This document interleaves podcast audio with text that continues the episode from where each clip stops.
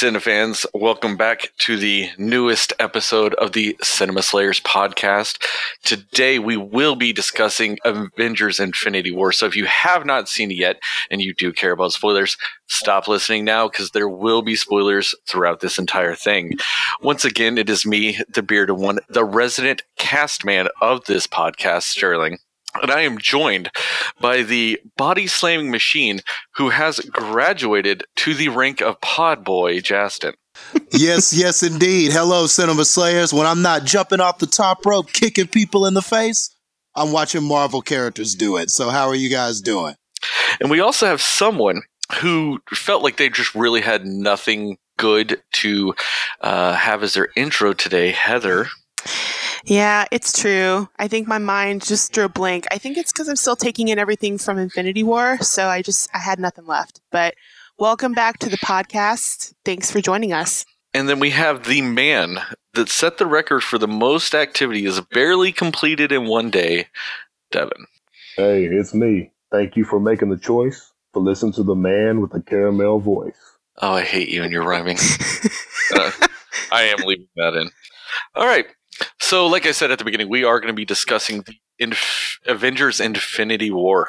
Like I said, if you have not seen this movie and you do care about spoilers, stop listening now. We're going to ruin stuff for you. You're going to end up hating us, and then you're going to write us like mean emails or leave us bad Facebook comments about how we ruin things for you.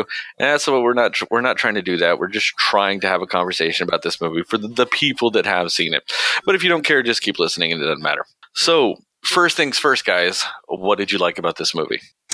Well, for me, um, I, I would say that my the biggest thing for me that I was really excited about was just the the acting. I think across the board the acting was top notch, and that was um, that that's my big thing. Like for me, I feel like acting is the thing that sticks out most to me in movies, and to have that many characters and you know that many different storylines all in one and all of the acting across the board be really great and believable i think that that was um, the thing that stood out a lot to me. Um, i would also say um, i liked the character of thanos a lot in the sense that he was a very well-rounded villain. I think that um, they gave him dynamic. They gave him complexity. They gave him more than just like, oh, we need somebody who wants to be big bad and just ruin things for no reason. Like they gave him a reason for what he's doing and they gave him a purpose and they gave him conviction. And I thought that was a really great thing to do. Um, and I also really liked the the dynamics that they had between the the different groups in the Avengers that kind of met up and you know like they had Thor paired with the Guardians and you know they had Captain America with Black Panther and they just had um, really good dynamics between the groups of people that they paired together. Um, yeah, even you know Spider Man and um, Iron Man and Doctor Strange. Like it was just really it was good pairing off and kind of getting everybody intertwined into everybody else's world of the same universe. So I really liked that. One thing that I definitely liked about the film was the the action sequences in this movie. I really feel like of all of the MCU movies, with the exception of just a few, maybe like Winter Soldier, Civil War had some good ones, but this one to me, the action sequences really stood out. Seeing a Doctor Strange who has matured and fully realized his powers some of the stuff that Doctor Strange was doing, some of the team up moves, like there was a particular part where Doctor Strange was opening and closing portals as Spider Man is swinging in and out of portals, um, trying to kick in and hitting at uh, Thanos. And that was just one of the more enjoyable parts to me. Um, I cannot remember the the other magician's name on Thanos's uh, Dark Order Ebony team. Maw. I can't Okay, Ebony Maw, thank you for that. But those those fights with him and Doctor Strange going back and forth, throwing stuff at each other, and then another person opens op- he opens a portal, it goes in, then he opens another portal and it comes out back at him. And there was just some amazing action sequences in this movie. So that was definitely something that stood out to me. Yeah, I agree. Something that stood out to me was just the story and how they were able to give everybody time to shine but also how they laid out the story. I really did enjoy how everybody, won. let me just back up just a second, how they made Thanos the protagonist in this film. Uh, this film was very much the Thanos show. Uh, you know, it was almost a Thanos origin story, if you will. And what they did is they made everybody play. It was subversive because they made the heroes play the roles of the villains. Uh, they're doing all these things. They're going to all these places trying to stop him. Like, you know, Thor is trying to go get a new hammer. Uh, Doctor Strange and Spider Man and um, Iron Man are going directly to planet Titan to stop him. Uh, you have people uh, who, um, like with um, Thor and Loki, they weren't trying to stop him. They just kind of ran into into um, Thanos. But I really did enjoy how everybody had went on their own individual missions to actually stop Thanos, and how he kind of scattered that MCU universe and put them in a state of panic. And I think that you could really, really feel the urgency to stop him and how desperate everybody was to stop him. Um, and then another thing that I really did enjoy is the power of the Infinity Gauntlet was well demonstrated. I mean, they made mm. sure that you understood exactly how devastating, how powerful, how much of a game changer the Infinity Gauntlet was once it was That's powered true. up by each stone. Each stone got to show off its power in a grandiose fashion. And I thought that was great. And on that scene on Titan, when uh, Thanos turns into Sephiroth and summons the meteor attack from Final Fantasy VII and throws a moon at Iron Man, that just that really just put it in perspective of what are you gonna do to somebody who can throw a moon at you? What are you gonna do to right. that guy? So I think that I think that the demonstrations of power and and how they made Thanos the protagonist was the um some of the strongest, the absolute strongest points of the film. Touch on a lot of what you guys were saying. Like for the most part, I kind of agree with you on the acting. Um, I felt like a lot of it was just these people being the characters that they've been for, you know, X amount of years now already, or an X number of movies we've already seen them in. But I really did like, uh, I really appreciated Josh Brolin's performance as Thanos. Um, mm-hmm. Even though he was mainly like computer generated, you could tell they mapped his face to make it, you know, Thanos' face kind of line up with his.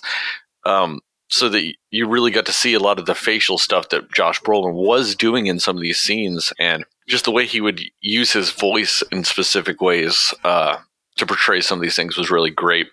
Um, I also like to kind of touch on on some of the stuff that Devin was saying with it with the Infinity Gauntlet. That was the one thing that really kind of pulled everything together in a lot of ways because we've seen some of these Infinity Stones in all these other movies and you know you've you've gotten to see a fraction of what they can do you know like you've gotten to see the power stone in guardians of the galaxy or the reality stone in thor 2 but just showing what they could legitimately do in the hands of somebody that knew what they were doing with them or with the gauntlet you know as you add multiple stones together you know it really kind of helped show like how bad things actually could have been in some of these other movies if these stones were in the hands of somebody that was more knowledgeable and capable to actually wield these stones. Indeed. Yeah. Yeah, solid points, solid points. And just to kind of add to the whole thing about Thanos and him being an imposing figure, I thought it was a great move to start the movie with basically him dispatching two of the most powerful characters in the Avengers. I found it, I think it was a great decision to start with him because I mean, when this movie opens, there are bodies everywhere. Thor is on the ground, already been defeated. And then you've got Loki on the verge of defeat. Hulk comes in, and the fight isn't very long. And Hulk, we know who Hulk is. He's a force to be reckoned with. He's the mm-hmm. strongest Avenger as far as strength is concerned and he's quickly dispatched by Thanos. So it just sort of sets up this whole question in the audience's mind. What are these other heroes possibly going to do? If Hulk and Thor and Loki couldn't get the job done, what are they mm-hmm. going to do? So it just sets that tone about Thanos and how intimidating he is and how powerful he is right away. Yeah, uh, yeah, Thanos that's true. really dropped a, a mixtape after he beat up the Hulk he kind of reminded me of Jake Drake and back to back. You know, you getting body by a purple titan. Hulk fingers turn to banner fingers. Beat you up in my in the fear lingers.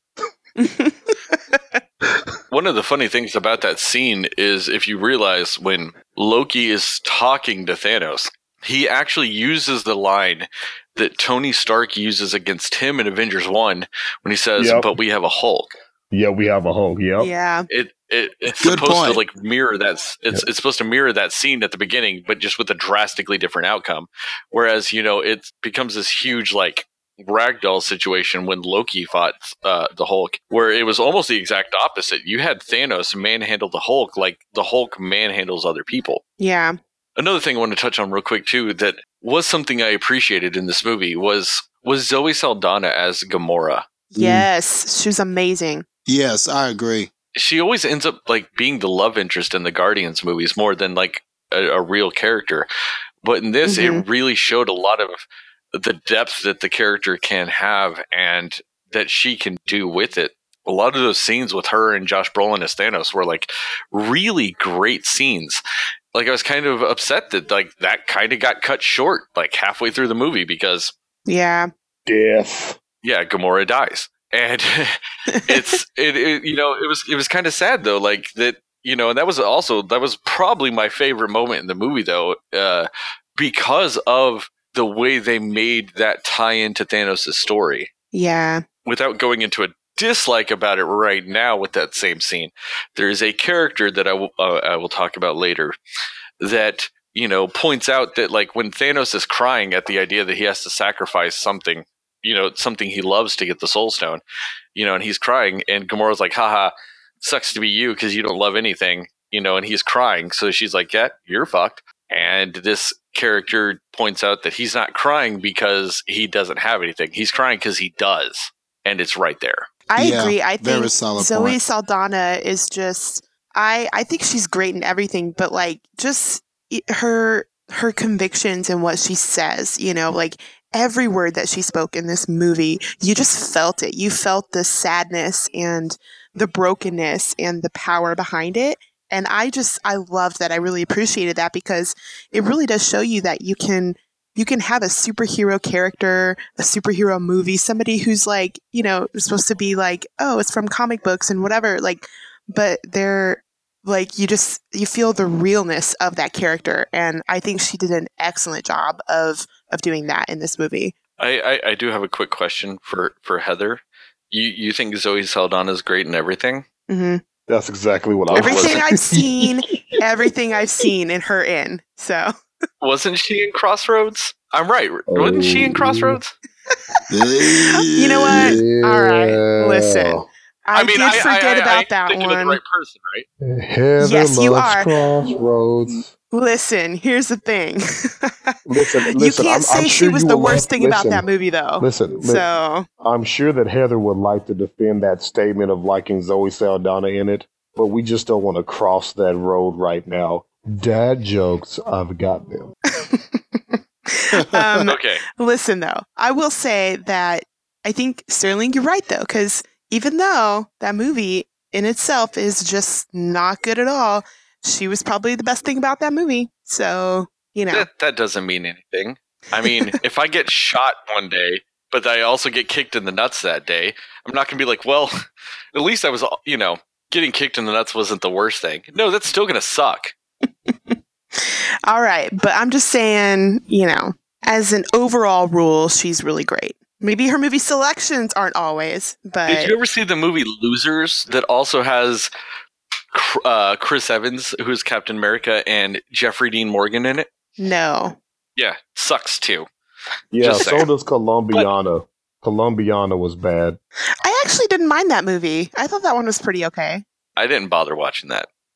I didn't see it either. Exactly. Oh So, Whatever, she's great. I'll stick with my, my thing. So, but wait, wait, wait, But- wait. What about Drumline? What about Drumline? Because she was also the Drumline. Nick Cannon loving. Oh, I, I don't know. She was she was all right. I mean, Drumline's all right. I mean, it's not the best thing ever, but as far as movies that Yeah. are predominantly black cast, there's there's worse. There's much worse. I mean, yeah, that's true. Ooh. Yeah. I mean, to me, and I know we're digressing, but who cares? Drumline needs to be talked about. My issue with Drumline. Study a study in Oh. film, drumline. Oh no. My issue my issue with Drumline is the fact that there is no college music program in the history of ever that does not require you to do something that would show you could read music beforehand. Just never. None of them ever. I know this because I was in a college musical program that as, as a percussion player, like I was, Mhm. you know, for drumline shit, for drumming shit. And I had to sight read some music because that's Mhm. what they want to do. They want to know like they they never have it. And you're by yourself. They don't do auditions like that where you can listen to other people play it so you can hear it and play it. Because the problem with that logic is also that if you're listening to other people play it, if they're shitty players like they're positing in that movie, you're not going to actually hear what it's supposed to be because you're just hearing people fuck up nonstop. no, no, no, no. I hate that movie.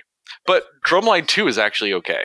I'll say that. You like Drumline 2 better? Oh my. yes, Drumline 2 is way better. Anyway, Going back to our point about Zoe, she was good in Star Trek, right? She was good in that. She was good in the words. When she's Um, in whiteface, that's offensive. no, there is there's zero thing good about the movie The Words, okay? There's zero things good about that movie.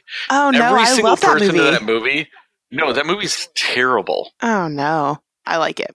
Hey, but but speaking of good acting, speaking of somebody who did some There we go. standout acting in this movie, how about your boy Chris Hemsworth? How about Thor? I thought that Yep. he was another oh, he standout actor in this film. in this MCU. Uh, I, I agree with that, man. I mean, I used to think like, who gives a shit about Thor? Kill him now, and I won't. I won't care. But now he really has come to his own, and I think that's part of his. Yeah. You know, I, I think part of that is his success outside of the MCU. Because a lot of the people in the MCU, that's pretty much all they got.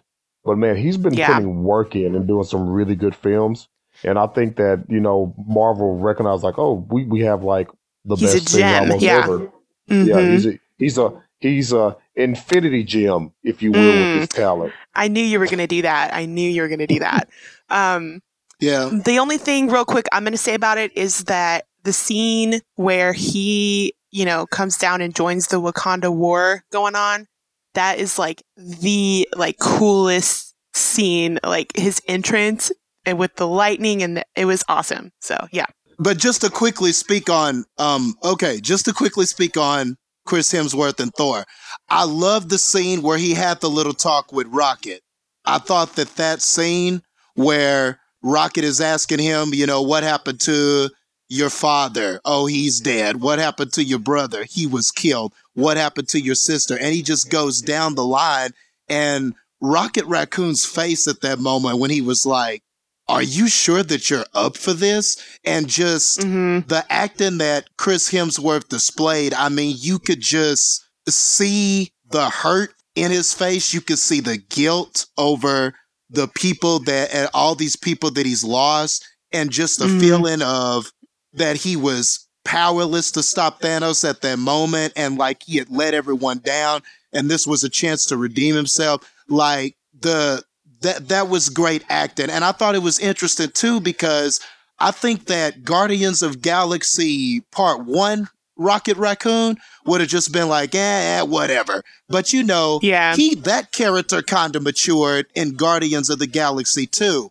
So I thought it was Mhm. very fitting that he was the one having that conversation with Thor. He was the right person to be talking to Thor at that moment.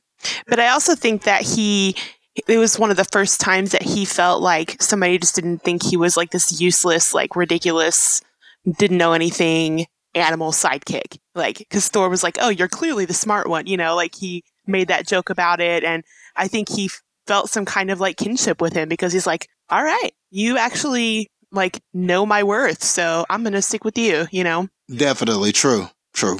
To me, when it came down to it, this movie was about three characters, like overall. Like I know it's got like 75 something characters and like 30 of the main characters from the Marvel stuff. But to me, the, the main characters of this movie were Thanos, Thor, and Gamora. hmm Like they were the three that actually had a story arc. Everyone else kind of just were was they were a part of the story. Hmm But those were the three that actually had a story arc. There was a beginning and a middle and an end genuinely to what they were doing in that movie. You know, Yeah. And maybe just and maybe just underneath them, I would say Tony Stark. I feel like what happened at the Uh, beginning, what happened in the middle, what happened at the end. I, I feel Yeah. like he might be Well- not as not as much as them, but just underneath them. Like if there was a B, I think he would be right there. The Like the B storyline was Vision and Scarlet Witch. Oh yeah, that's true. Yeah, No, I, I, I would actually, I would agree with Devin on that. It, yeah. uh, I, do- I do agree with that. I think the B storyline is Vision and Wanda because, like, a lot of it really does revolve around them. But, like, I, I kind of get what you're saying with with Tony. But honestly, the I'll go into greater depth with this in the dislike section. But the story with Tony is almost like every other movie that has Iron Man in it. It's there's something at the beginning, and it's then essentially like the center point of his story at the end. Like whatever his issue is at the beginning is what it is at the end. That's kind of what Mm. the the whole facet of his character has always been in the Marvel universe. So that's why I just personally didn't see that much into it as you. Whereas I would put it as like a C storyline, whereas like or like a C character with the, the story, you know, like you know Thanos, Thanos, Gamora, and Thor at one, you know, Vision and Scarlet Witch at two. I would put Sony or for, I would put Tony Stark at that next tier.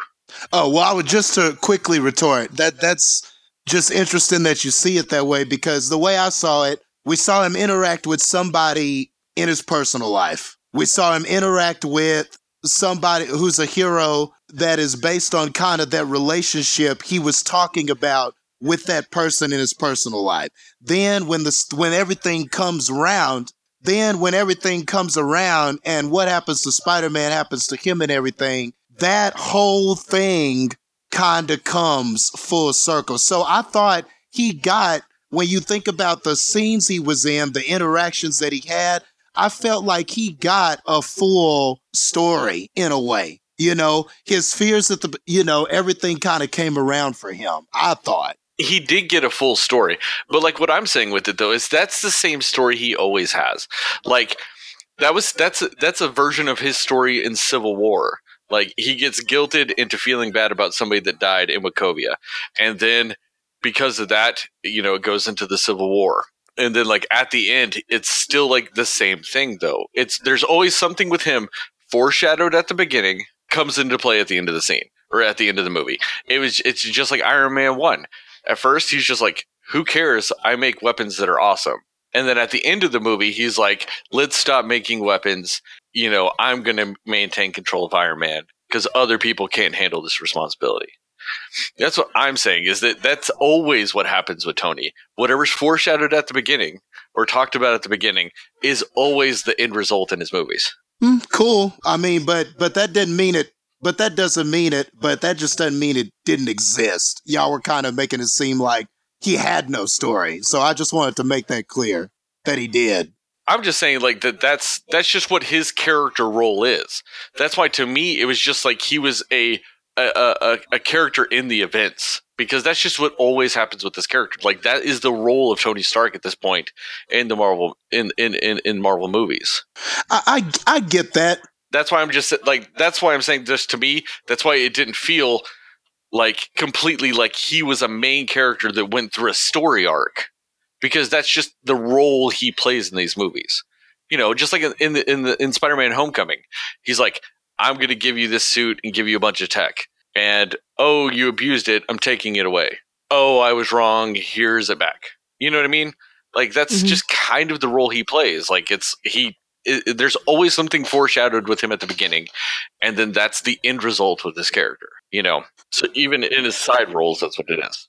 Yeah, I do think that in this though it was it was cool that um at the end of it you kind of see a little bit more how he is grown up a little bit. Like even in, you know, more so in the beginning when he's talking to Doctor Strange and he's like, you know, I see what these guys can do. I don't want to put like the people in this world in more danger, so that's why I think we need to go to Thanos, you know. And I thought that was a cool like non-selfish thing for Tony Stark to do, you know, and I thought it kind of showed a little bit of growth. And then at the end too when, you know, everything takes place and people are disappearing and whatever, he's he he's kind of like at a point where he's like, I don't want everybody to go. Like, like don't leave, you know? And he's like pleading, not pleading, but he's just kind of in his Tony Stark way being like, okay, don't go. Please stay, you know?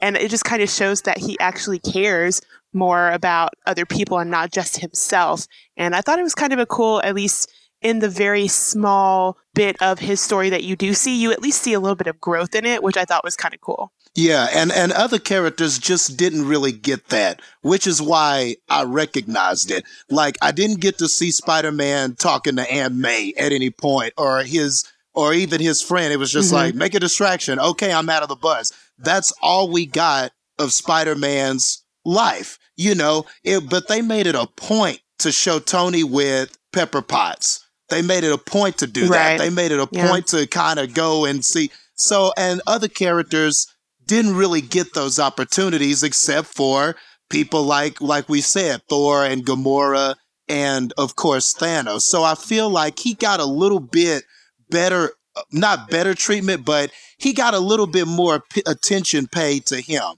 And then, of course, Vision and Scarlet Witch. But I thought he mm-hmm. got more attention than the others.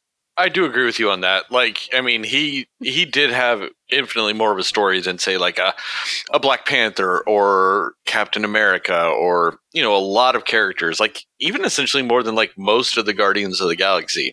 I mean, yeah. he he is that next tier. Like you know, he he definitely is. He is definitely that next tier down, and then really everyone else is just a bit player and everything.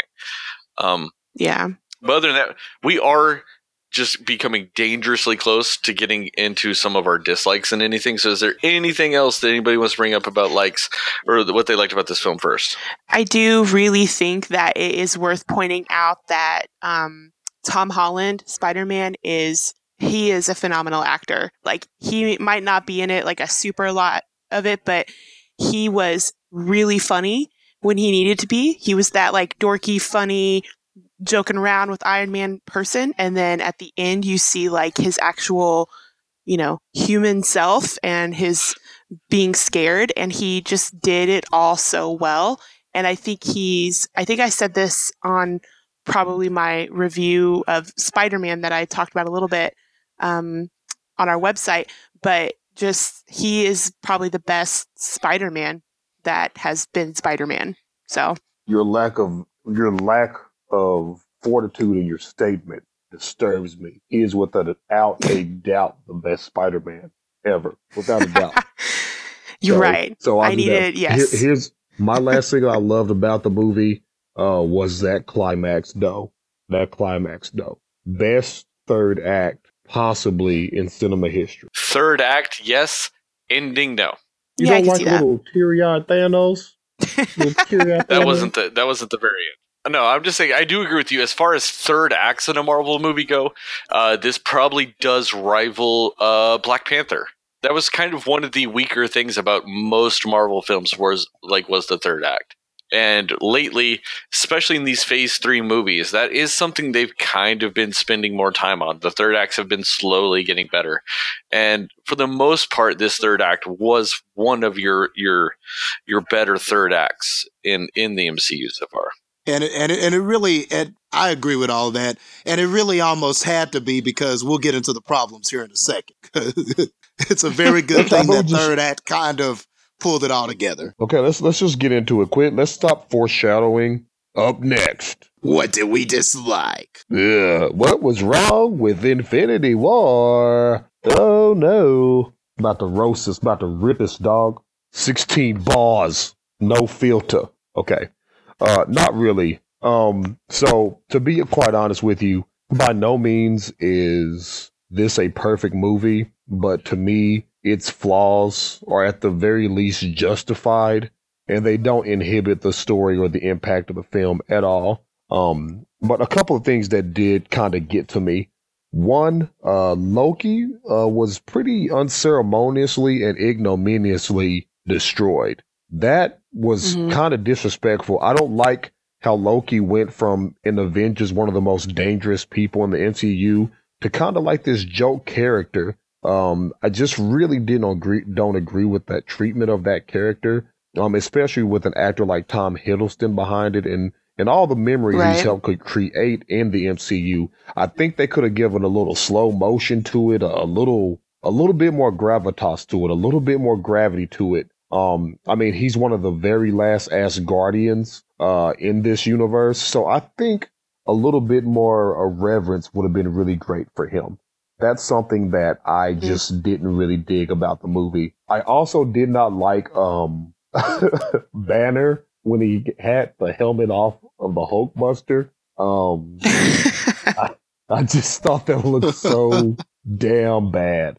I mean, it looked absolutely awful. Uh, I, I just was like, wow, that looks so bad. Like, what did you do? Why in, in post production were you just sleepy and you're just like, listen, I've been doing this forever and I just can't do it anymore. We're just to let it slide. I don't know what happened, but I really just didn't like that. That looked so hokey and so cheap. I hated it. Um, and then last but not least, to me, um, I know that there's pacing issues, quote unquote, or there's tonal issues from some of you guys. So I'm going to let you guys elaborate on those.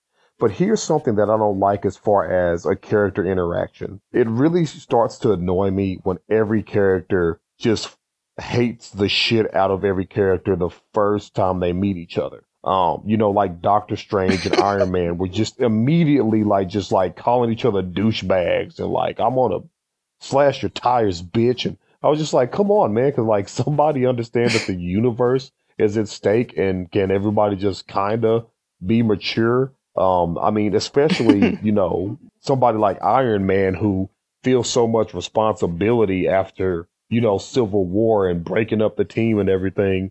The very next superhero you come across, you're just gonna start shit with him.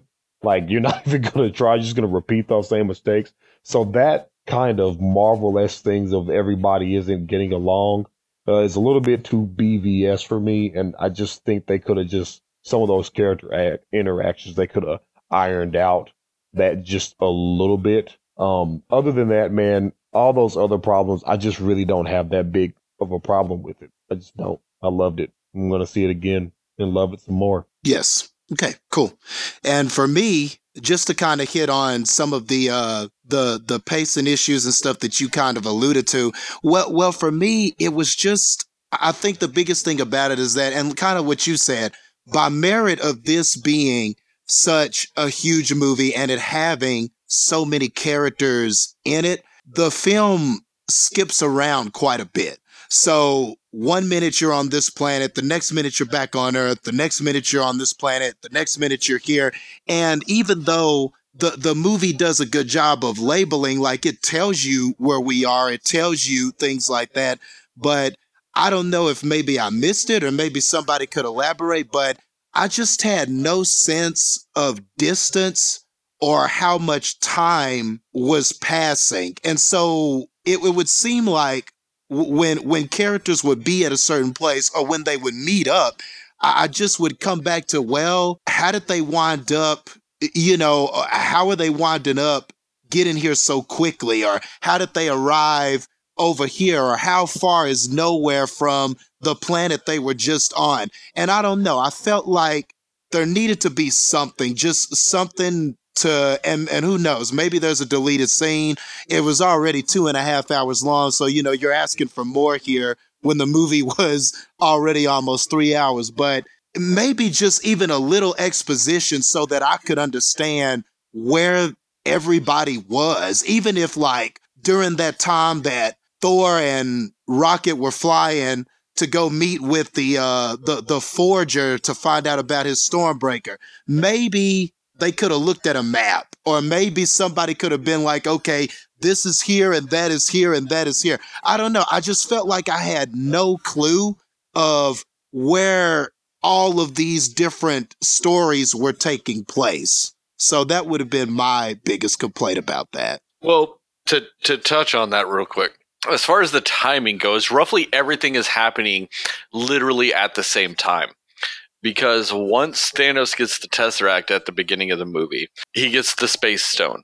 So he can, at that point, with in combination with the Power Stone that he got from Xandar, uh, where the Nova Corps is, he's pretty much can transport space and time instantaneously. So he could go from halfway across the universe to Earth, you know, in a nanosecond.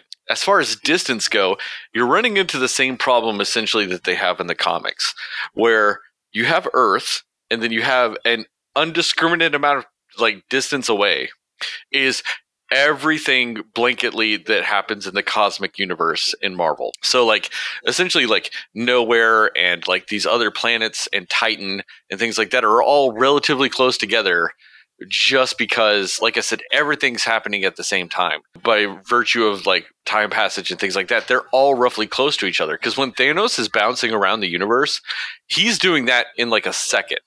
He's just got to think of where he's going and he's there pretty much.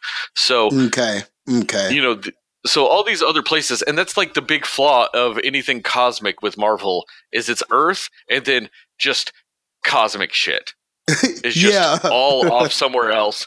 And it's like it's it's it's like they're all fucking like neighborhoods and like fucking new york. Like they're all like just like half a minute away from each other. Like eh, that's and that's just a problem from the comics too because since you know they're making up planets and and universes and, and galaxies and all this other shit there's no there's never really been a need to actually say where anything is specifically. So it's it's just that same flaw that you have in the comics. There's earth and then cosmic shit. Yeah. That's it. Yeah. Like th- that's how the cosmos is built. And I think as far as time is concerned, it happened with all within the same day. I mean, I think that was the biggest thing is that this all happened within the same day. Um, and I, I took it as all within the same galaxy. I think you just have to kind of be paying attention to how they've traveled through space, especially with like Guardians of the Galaxy, um, and how they use those jumps and stuff like that. And you know, apparently you can do 700 jumps and not die. So I think some of that that jumping stuff is a part of it. But once again, I just you know that's what how I took it. cool cool I would say like one of my biggest like issues with it is honestly there wasn't enough Captain America. Like they he did not have a lot of scenes and I think just because he's you know like they always poster him as like you know the like the the main you know avenger for a lot of things. And you know even civil war it was like mainly it was it was him versus iron man you know? And it just he just didn't get a lot of screen time in this movie. And it was a little bit of a bummer just because he's like such an essential you know part of the avengers team. And he's you know he's just you know a big deal. And everybody loves him as like he's one of the most well liked avengers of you know america. So i just thought it was interesting that he didn't really have a lot of screen time in this movie. You you took the words right out of my mouth. I was totally gonna say that next. So yeah good point. Good yeah. and i mean and maybe it's you know i realized like obviously they have so many different characters and they you know everybody has to have their screen time and they have to have their moment to shine. And even the little bit that captain america was in he was kind of like all right i've come back and you know what? I'm not screwing around anymore. This is what it is. This is what we're doing. And it was great but there just wasn't enough of it. And um so that was that was my first like issue that i had with it. Um i would also say that um i kind of agree with you devin about the whole like when they first meet each other. And especially you know when it's like you know it's an avenger of some kind. Like um like when star lord met iron man for the first time you know what i mean it was just kind of like well okay you know that he says he's an avenger so obviously you know he's like a hero he's a big deal he's going to help you but they still are just like like well who are you and what do you want you know and i totally agree about that um, so I, I think that the first meetings, you're right. They're sometimes a little like, okay, let's not be that way about it. Except for um, Thor versus Star Lord, that was actually pretty hilarious. Their first Yeah, meeting, yeah. and that was great. Yeah, I think they did that really well. Very in character for both of them. I thought it was it was great. I think that one was done well. But the rest of them, you're right. It's like, okay, well, let's not argue about this or that when we have to save the world. But, you know, so, um, and also I think, um, in, I know in one of the uh, reviews that we had up, I believe it was in Sterling's where you talk about a little bit of the, the timing of the jokes was a little bit out of place in a lot of the movie. And I think I do, I, I definitely agree with that for the most part. Like they were good jokes. They really were, but they, it was kind of like very, just very abrupt changes of like when they're doing them. Except for, um, Spider Man, I feel like was always on point with it just because you know, he's a kid and he's going to say what he said regardless of the situation. So I feel like his was pretty accurate. And then again, like the, um, the jokes with like Thor and the Guardians was just, it might have not been completely in place, but it totally worked just for like who those characters are and just the whole joking interaction that they had with each other. I think was a really high point of the movie for me. It was just really entertaining to watch. Yeah. And then my only other um, thing that I'll say is so they went into this whole thing about, you know, Doctor Strange at one point went into the future to see the possible outcomes of the situation that they were in. And he said there was only one way that they really win. But he also never really reveals to the other Avengers he's with what that way is. You know, he just like they make this master plan to, you know, trap Thanos in a sense. But, you know, at the end of it, when he decides he's giving Thanos the the time stone and Iron Man's like, "Well, why'd you do that?" And he's like, "It's the only way." You know, it's kind of like, why wouldn't you have explained this whole thing and what needed to happen before everybody gets involved in trying to attack Thanos like this? You know, I just don't understand why he wouldn't have revealed that information to them because it's like, oh, by the way, you're all gonna have to essentially die because that's the only way that this works. You know, like I just feel like that's something he might should have told them. So oh, oh, the scene where Star Lord kind of loses it when they're like right in the middle of almost getting the uh, the what is it the gauntlet Infinity Gauntlet. They're they're so close to getting it, and then that's when he decides to freak out. I was really disappointed by that because I was like, "You're better than that, Star Lord. Like, don't do no, that. You're going to ruin Star the whole plan." Star Lord is an emotional wreck, and he's a child. That was perfectly in character for him to do. That's I just what feel like they does in every movie. At the end, he just flips out emotionally and just starts attacking the bad guy. That's what he does. That is, I guess that's true, especially in the consistent as a second one. Motherfucker. Yeah, I guess yeah, that's that's- true. That's exactly what he would do in that situation. It was a mm-hmm. perfect use of a character's impulsivity against them. That was perfect. But then again, it's like, okay, so should Mr. You know, Doctor Strange maybe should have seen that and found a way to prevent him from doing that so that they could actually complete the mission, you know? Here's here- I don't know. Here's here's my thing. Check this out. For you guys who were mad because America wasn't put first, hashtag MAGA. um, it's called Infinity War Part One. Hence, there's a part two. So I Sure. didn't get to see enough enough Captain America. Well, I, I but you know there's a second part to this. Oh my God, there's a second one of these. Where to begin? First thing I'll bring up was Red Skull because I talked about it a little bit earlier. Red Skull is the mystery character that I alluded to earlier that is with Thanos and Gamora on that scene. My issue, my issue with Red Skull is the fact that it could have been anyone else. They could have gotten a homeless guy off the street to play that character.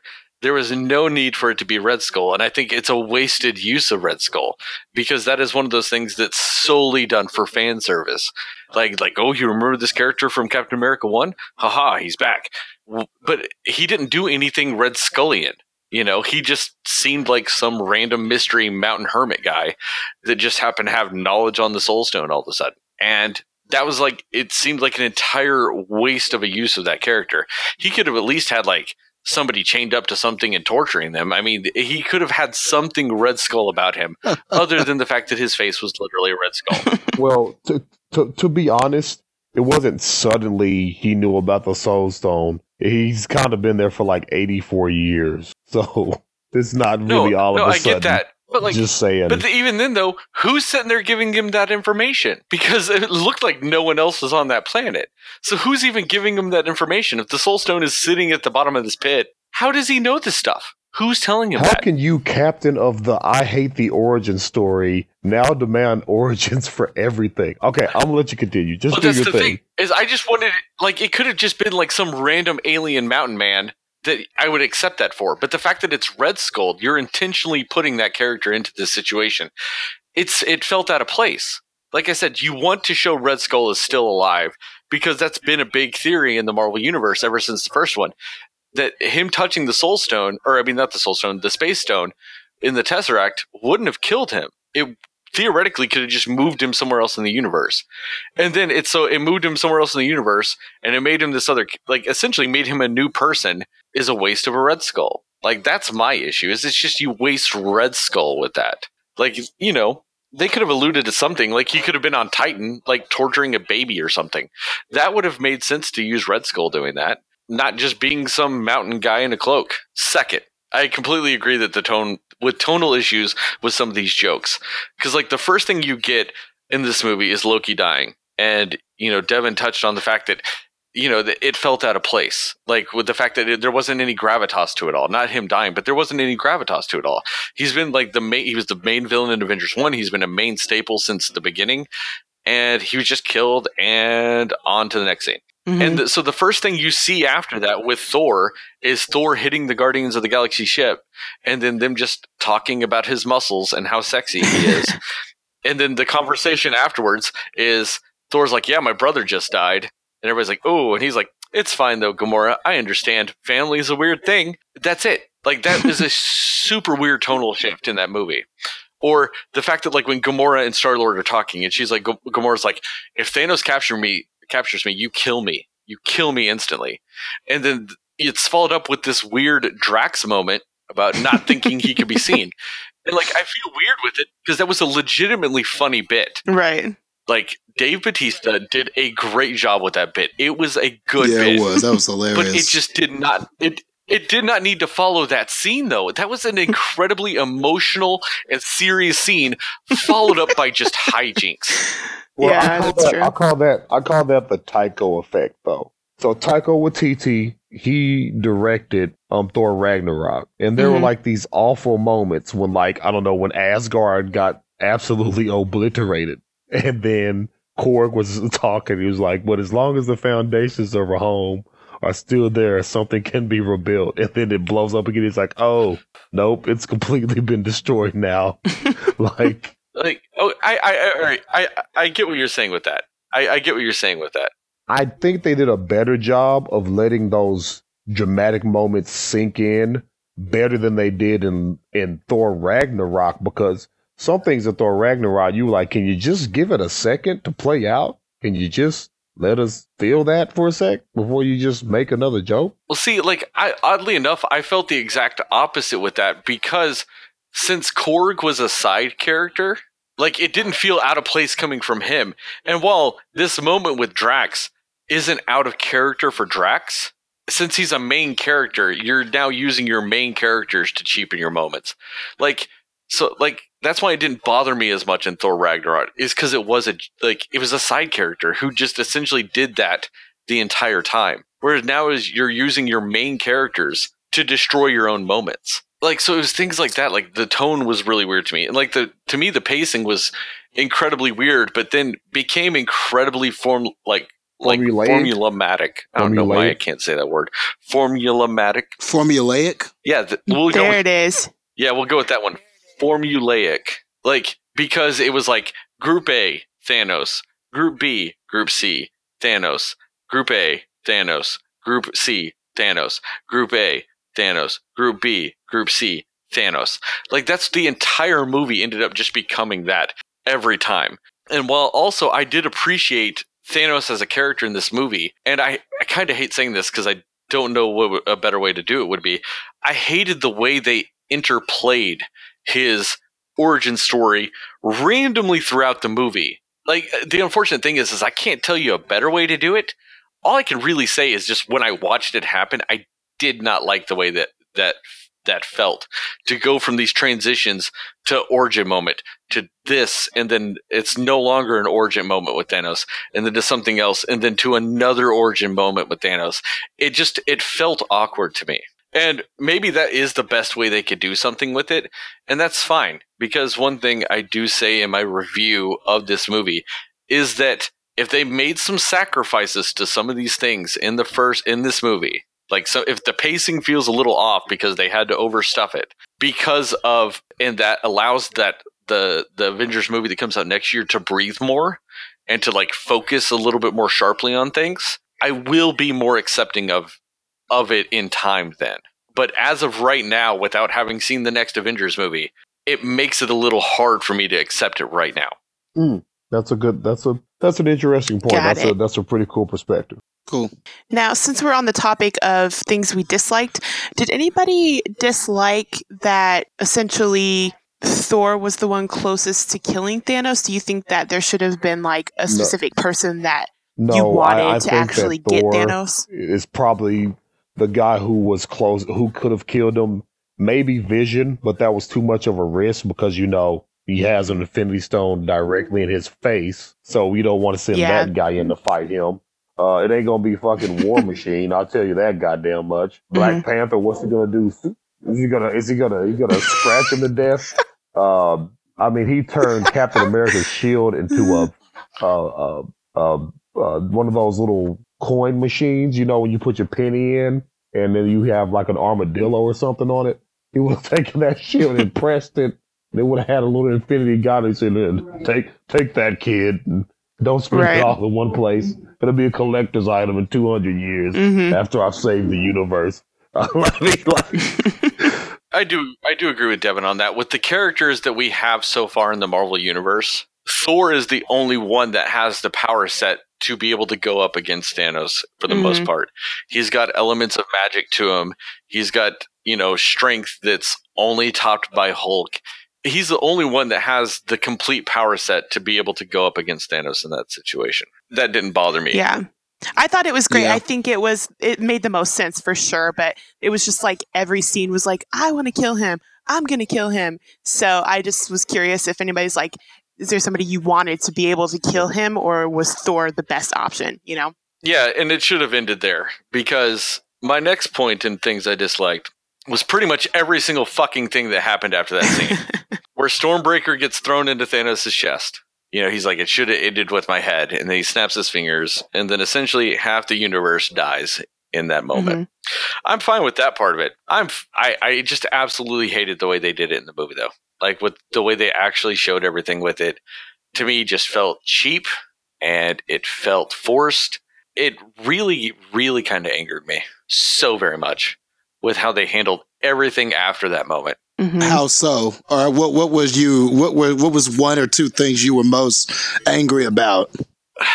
All right, if you look at the original Infinity Gauntlet storyline in the comics, essentially what happens in that for people that don't know is it's like essentially like the Avengers and all these people like are taking on Thanos and he has the Infinity Gauntlet.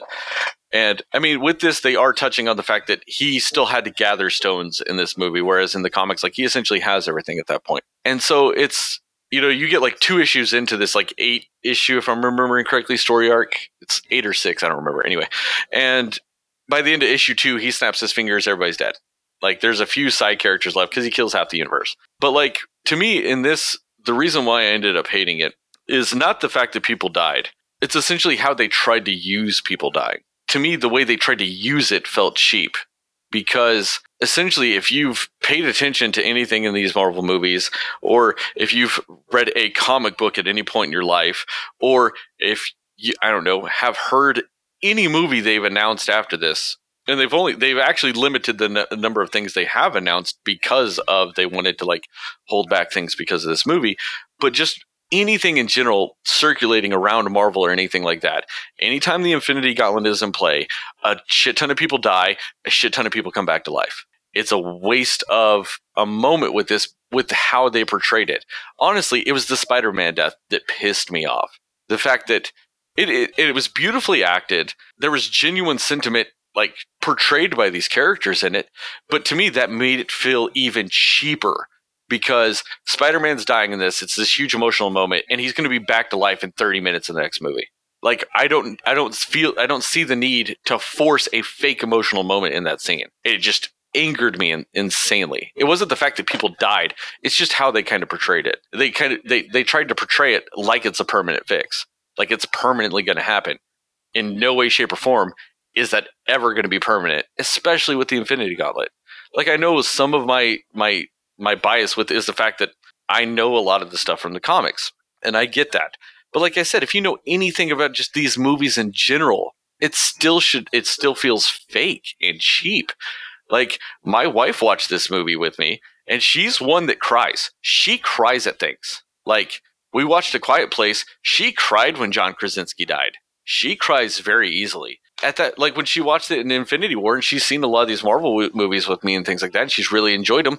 She just didn't even care about that either, and she knows infinitely less than somebody should know going into that movie because she's maybe seen four Marvel movies at this Well, point. well to that man, I, Hmm. I, I, I mean, I, I, I can't change the way you feel about that, but I want to give the audience who is listening, just so you guys know, Sterling knew these deaths were coming when he walked into the film. That has so much to do with it. and And that he would has nev- nothing to never fucking do with to it. it. No, because he knew what was going to happen. The thing is, is you say that you say that I know things about spoilers. I knew spoilers about Civil War before I watched it. Had no problems. I knew Civil War. I knew spoilers about Winter Soldier before it came out. Had no problems. I knew spoilers about almost every single mar- ma- major Marvel movie that has ever come out since roughly Thor two, and it has never once bothered me a single time. Spoilers don't bother me. The reason why I went and found spoilers is because I was talking to one of my roommates before the movie came out, and we were talking about the Infinity Gauntlet storyline and I got worried that we're going to have cheap deaths. So I listened to something to find out if we were going to have them, and all that did was just tell me we're going to have some fucking cheap deaths. And the other thing is with it, the reason why I bring that up with that is because of something you specifically said on Facebook to where if I hadn't had those spoilers, I still would have known something was coming because of something you specifically said on Facebook, Devin, when you said that you had that this movie brought you to tears at one point made some little teardrops form in your eyes. I'm watching this movie. When Loki died at the beginning, I don't think that did it for you. When Gamora dies in the middle, I don't think that's what did it for you. So if I'm watching this movie and I didn't know anything and I get up to the scene with Thanos and he's got an axe in his chest, I'm still then waiting for something to happen because I'm like, I have not seen the scene that would have done this yet. So even then, that to me is a tip off that something is happening. Because to me, that still does not make any of this less cheap. Because Spider Man dying was played just to get a fake response. It wants it wants to make you feel something. It wants it they're trying to play it like he's not going to come back to life. They're trying to play it like these characters are dead forever. And in the if you've ever read a comic book ever in your life, that is never the case. I can think of one comic book character ever, well, main comic book character ever that has died and at this point as far as I know has not technically ever came back to life. The stakes in the movie Yes. were real. And and when I say the stakes in the movie were real, I mean to the characters in that universe. If they hadn't have been so emotional, and just so you know, the reason why Spider-Man was so much is because he has a spider sense. So he could feel himself dying. So that's where there was all that portrayal going on with that. That was a small detail and a small acknowledgement of his power because it does border on precognition because it's so fast of why it was so much like that. So that's why there was so much drama. That was why there was so much Hmm. drama when it was associated with his death. So to the think about that. characters and everybody concerned, that is permadeath. I know for a fact that they're coming back in some way, shape, form, or fashion. And for me, what's going to make the difference, I could be as angry as you, is how they do it, is how they bring them back. So that's why, that's what could really make the difference in the death for me. But in that moment, you know, to be quite honest, what really brought me to tears was Black Panther dying. Uh, because I waited such a very long time to have that type of superhero to be the same color as me, to have people show that much respect and so much progress. Uh, when he disappeared and he said, you know, this is the place to die, and he was gone, I just couldn't believe that. I was so it, it's it's a suspension of disbelief, and that is what a movie is supposed to do. And yeah. Avengers Infinity War suspended my disbelief that even though I know that there's no way that Disney is going to stop making a billion dollars every movie just for a few minutes, I believed that these stakes were real. Regardless of all my cinema knowledge, all my comic book knowledge, regardless of all my my rationale and my understanding of movies and my understanding of film and how a story is supposed to be told, I was swept up in this moment with these characters. And that's why this movie, despite all of that, despite how much of an intellectual I am when it comes to film, it was able to suck me in and suspend my disbelief. So to say that those deaths are cheap is something I can never agree with because it did a fantastic fucking job of getting me hooked to that story. And and just to well, well, well before the, you retort, Sterling, because you're going to have to retort to me too. No, because uh, I was actually I was I, no, no I was just going to add a fact to what Devin said. Okay, like the funny thing is about Black Panther's death, and the reason why it actually wasn't played out more in the film was because the fact that they had actually filmed Avengers: oh, Infinity really? War, like that that part of it and everything, before Black Panther came out. Yeah, yeah, like, I know Marvel that. didn't the know. Lord of the Rings yes, tactic. That's the thing is like because they filmed Avengers three and four back to back. Yeah, yeah, yeah. So they were actually done. They were done with the majority of the story, like and everything for Avengers three. At that point, they were actually filming the Avengers four parts when Black Panther came out.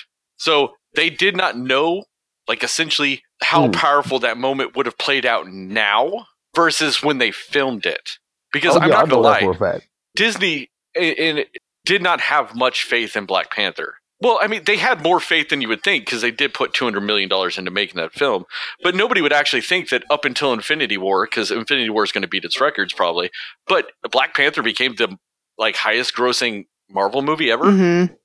They had no way of knowing that was going to happen. You know, they uh, they were figuring they'd probably still make six hundred million on the thing. You know, but they didn't think they were going to be hitting the billion dollar mark with Black Panther. Yeah. And so that's just the funny thing about the Black that Black Panther uh, dying in that scene. And the reason why it is slightly downplayed is because when they filmed it, they did not know what that would mean at mm. the moment. That's all I was saying, Justin, is I was just adding that anecdote to it. I'm not trying to retort anything yet. It's just a little little information for you. Okay, okay. And just to kind of which, you know, I hate to tag team you on this issue, but I I'm also on the other side of how you felt about the end of the movie, and I'm in disagreement with that because for me, I think that if you're truly going to critique this and truly judge it, you can't judge it based on something that might happen or could happen or that we think will happen. I mean, we know that in the end, this is uh, at the end of the day, this is a superhero saga movie. We know that the heroes are going to somehow triumph at the end. So that to me, I I don't know how you can judge a scene based on a movie that we haven't been given yet. I think that we would have to see how the how the resolution comes in Infinity War Part 2 before we can make such a harsh judgment on those moments as if the Spider-Man death was cheap and stuff like that. But just to kind of paint the scene and the way I saw it, first of all, before we even get to that, uh, everybody speculated that there were going to be deaths in this movie.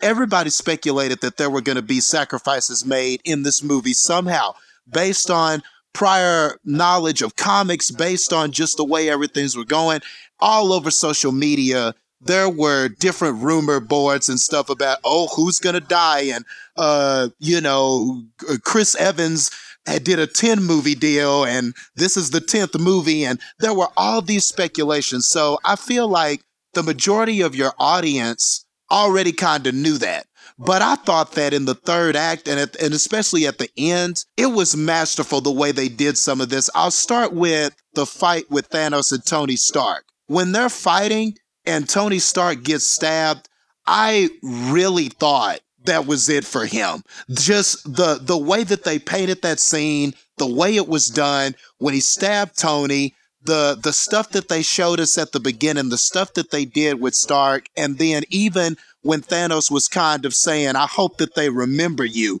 You were a good man," and all this stuff like that. I really thought that was it for him, and he was one of the people that was really rumored to die. And when he didn't, when um, Doctor Strange stepped in, I was like, okay, but they got me. So already the tension was already building way before Thanos snapped his fingers. That was a scene. And so then when you're in the, and if you don't know any, any of these deaths are coming, it's very intense stuff because that scene was intense. Then when Thanos is finally in Wakanda, and everything is happening there and he's face to face with Cap, you're just sitting there going, oh man, is Cap gonna get it? And I think that was the the strength of that of all of that whole sequence was you were just like, oh man, is it Cap? Is it going to be Cap? Okay, it's not him. Then what happened to Vision happened to Vision and everything. And then whenever you get to that part where people are being disintegrated, I feel like th- that is the reason why the majority of audiences really felt that because there was some powerful acting going on with Tony Stark and Tom, uh, uh, with uh, Robert Downey Jr.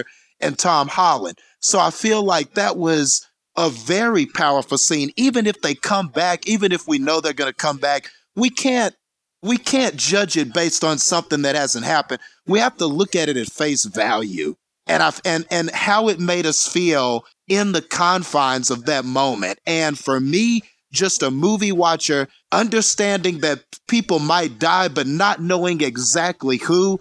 I thought this was masterful at baiting you, to making you think it's going to be this character, then switching it up. Thor talking about how, man, you know, uh, fate keeps me alive and I normally live so that I can triumph. And then his his scenes with Thanos and stuff like that. It could have been him. They really did a great job of making you guess. And I don't think anybody pre- accurately predicted. I didn't read one spoiler, one rumor mill, one thing that was accurate about the outcome of this film. So I feel like that's the reason why most people walked out and they thoroughly enjoyed this because you honestly, um, with unless you knew going in beforehand, you really couldn't predict who was going to go. And I think that's why it is powerful. And like you said, maybe you're right, but you can't possibly be right right now because Infinity War Part 2 hasn't come out. So, right now, at face value, I think that we've got to say that that was a very good scene in the movie, final moments in the film. Well, see, with that, yeah, yeah. No, just real quick, with that though, more specifically than anything, it really was the Spider-Man death at the end that actually angered me. It wasn't anyone else's death or anything like that, or like because I, I do agree with you with the whole with the whole part with you know Thanos stabbing Tony Stark and things like that, and the like I, I I liked the fact that Doctor Strange died because Doctor Strange is actually one of the big characters in the comic that allows the heroes to come back and beat beat Thanos. So the fact that he died, I, I, I do appreciate that. My issue with the Spider Man death, and the reason why that I can actually say Devin is wrong about the spider sense aspect of it all, is that scene plays out in real time. It doesn't play out whereas with Spider Man would perceive things like slightly faster and things like that. His actual disintegration takes longer in real time because of Tony Stark. That's how you know it's real time. I'm not talking about actual time on camera, but because of Tony Stark being there, it takes longer than anyone else's death. And that was solely due to try to create this false narrative, like emotional moment to me. That's why that angered me, is because if they had played his death just like they played everyone else's in that movie, I would have actually, ex- like, it would not have angered me it's just the fact that they placated that. Especially, that's the one character that actually, as far as knowing things about the movies, dictates that that is the least accurate of all of them. Because he is the sole one that they say has a movie that takes place directly after Avengers 4 as far as the narrative goes, because we don't know technically when Ant Man takes place. We know Captain Marvel takes place in the 90s, and then we have Avengers 4, and then we have Spider Man 2 after that. So like that's my issue with it is the fact that it was his death, the fact that they intentionally drew that out so that they could have him saying, "No, no, Mr. Stark, don't let me go. Don't let it happen. Mr. Stark, please no." That whole thing was solely like to me that was to cause false emotion. That's what I didn't like about it. If they had just had him disintegrate and then had like Tony standing there like over the little pile of ash and just being like, "Oh damn." And like him having an emotional moment in that, I would have accepted that as far as it being an in universe type of thing. But it's the fact that they intentionally drew his death out differently than anyone else's in there. That's my problem with it. It wasn't the fact that they killed him or like any of the other aspects of these people dying. It was just I mean, that that I, aspect. I understand. I, I, understand, you, you but I just still don't agree. Yeah, Okay. I, that makes I- I sense. I understand, get that. I, I just don't agree. I understand. I don't agree, but I don't understand. Yeah. that's what it is is it's just like how they played it out. Like that's what angered me about it. Because like to me that's my same issue with the end of the movie logan. Like it just to me it feels like a false sentiment. Whereas i feel if they had just had tony stark portray his part emotionally that would have felt more genuine within the universe to me. Like it wouldn't have felt like so like i guess fake to me. Because like to me that's what was fake. Not the fact that they killed everybody or, or that like that that wasn't expected or anything like that. It's just that aspect of it is what just kind of infuriated me about it all. Is that his death they had to make special over anyone else's, you know, and there's nothing in universe that would dictate him being different. Like I'd understand if he was actually like Thor and the fact that Thor is super powerful, then maybe it would take him a little longer to disintegrate like that. That would have made sense to me. But as far as him just that character, that part of it doesn't make sense. And one other thing I do want to touch on real quick because I because Devin said he does have to go was what you were talking about accuracy and predictions. One of the podcasts I listened to, the Weekly Planet podcast, their uh their podcast network did like a contest to like for people to like write in and like predict deaths and whoever got the most points based on who dies, like accuracy, uh would get prizes there was actually somebody in that contest that predicted every single one of the deaths. 100% Hmm. accurate. Yeah, I just thought that was crazy because of what you talked about. Like, it wasn't like somebody famous. It wasn't like, you know, a rumor mill or anything like that. It was just a contest. But he actually won the contest because he predicted it accurately out of like over a thousand something people that participated. He was the one person that predicted Wow. every one of the deaths in that movie accurately. Wow. That's pretty awesome. Yeah, that's just like a little interesting tidbit I had that because you brought up accuracy and predictions that I literally heard about this month like yesterday. That there was this guy that predicted everyone, and that includes Loki and Gamora before the you know the stone deaths and everything like that. Like they accurately predicted all that, and I just thought that was a little interesting uh, tidbit. Wow. Crazy. It's. I also think it's interesting that um that if you hear interviews of the the people in the movies, they actually didn't even mostly most of them didn't even fully know who who all was going to die, what all was going to happen, because they had all these different scripts going around to read and to do because they didn't want everybody to know. So um, they actually like there were some scenes like I heard that Tom Holland was filming you know, this scene where he dies and he thought it was a fake script. You know, he thought it was just like part of the fake script and that it wasn't real, but he still had to do it just to, you know, so that nobody knew what was actually going to happen. And he he didn't know until the end of the movie or until the movie aired that like that was actually the ending of it. So I thought I think it's interesting that a lot of them they they didn't even know specifically what was going to be happening with the, the exception of like a few of the characters. So Um, real quick, one thing, one more dislike I want to talk about real quick. There's actually counter to something Devin said earlier.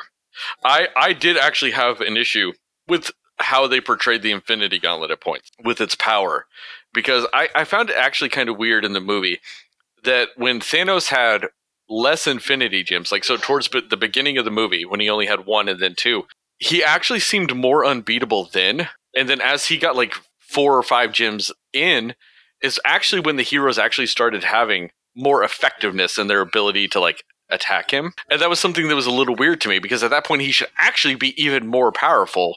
Like why is like things now more effective? And with that, the one other aspect of it all that I didn't like and that I really hope is in the fourth movie or the fourth Avengers movie is the fact that they actually did not showcase the Soul Stone in this movie. They don't actually show what it can do. They show what it can do in the context of being a full collective infinity gauntlet and that he could snap his fingers and, you know, half the universe dies. But they never actually show what it can do, especially for the fact that it's the one gem we don't know what it can do. Like we he didn't showcase the Mind Stone in this movie, but we've seen the Mind Stone happen in other movies. We've seen it in Age of Ultron, we've seen it in the first Avengers movie. We've never seen the effects of the Soul Stone. We didn't get to see it in this either.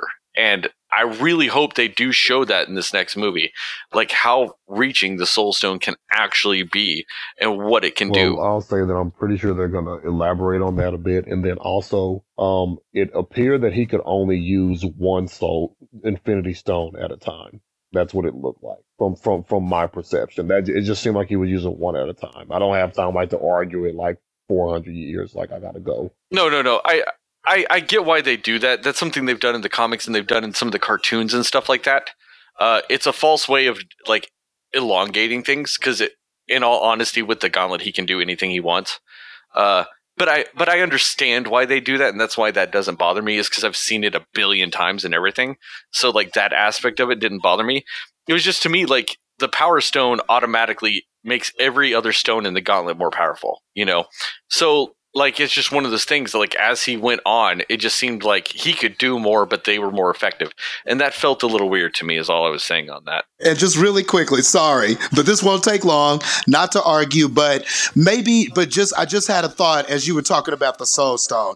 Maybe we did get a little bit of a clue of what it does because of the scene with red skull. I know you didn't like it but point case in point he was trapped in this, you know, he was trapped, still living, not dead, because of that soul stone. So maybe it's a clue as to how the other characters are still alive.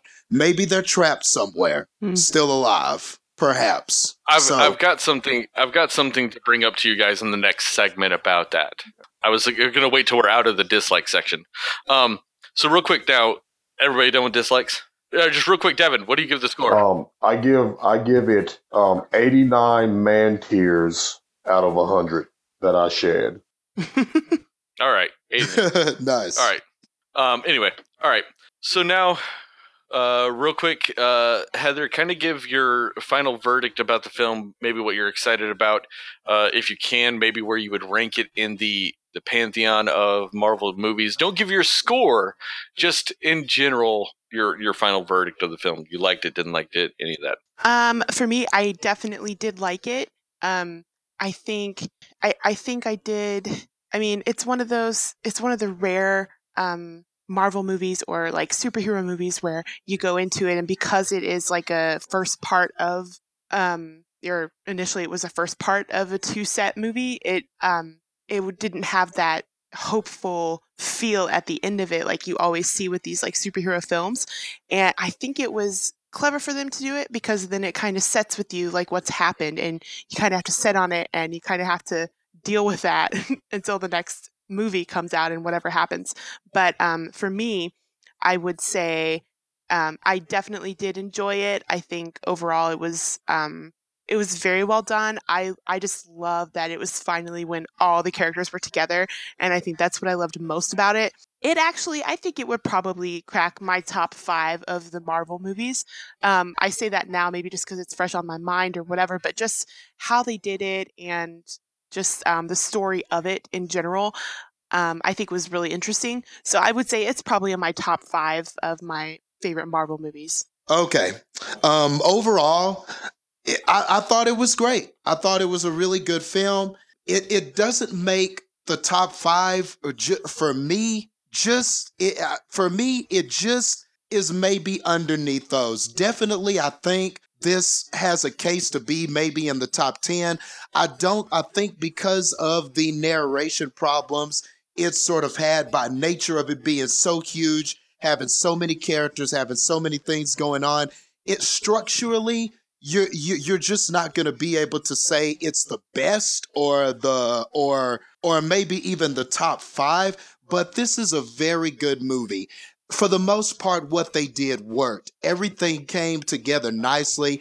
And like you said the ending for it to kind of to to really put these superheroes in a peril unlike any other movie that we've seen before. We've gone mm-hmm. 19 movies now, and they have never been yeah. in such yes, and they have never been in such a dire, sad, um, horrible situation such as this. And making the villain the protagonist was a risk that Marvel has not taken with any of their movies. They actually made the focus of this the villain for once. And that was very interesting. So there were a lot of risks taken with this movie that I liked. There was a lot of good foreshadowing with characters mentioning certain things and then it coming true at the end and stuff like that.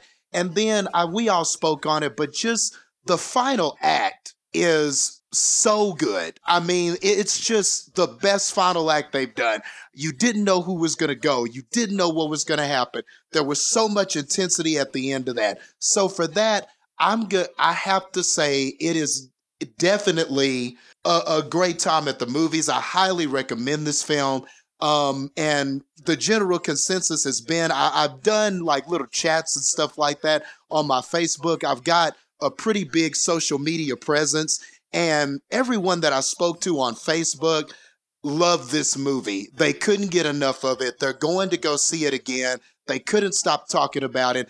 And a lot of people, though I disagree, have been calling this their favorite Marvel movie. So if that's any indication, the movie made 630 million its opening weekend. It's the biggest opening weekend for any movie ever. So if that's any indication, people really enjoyed this film. And so did I.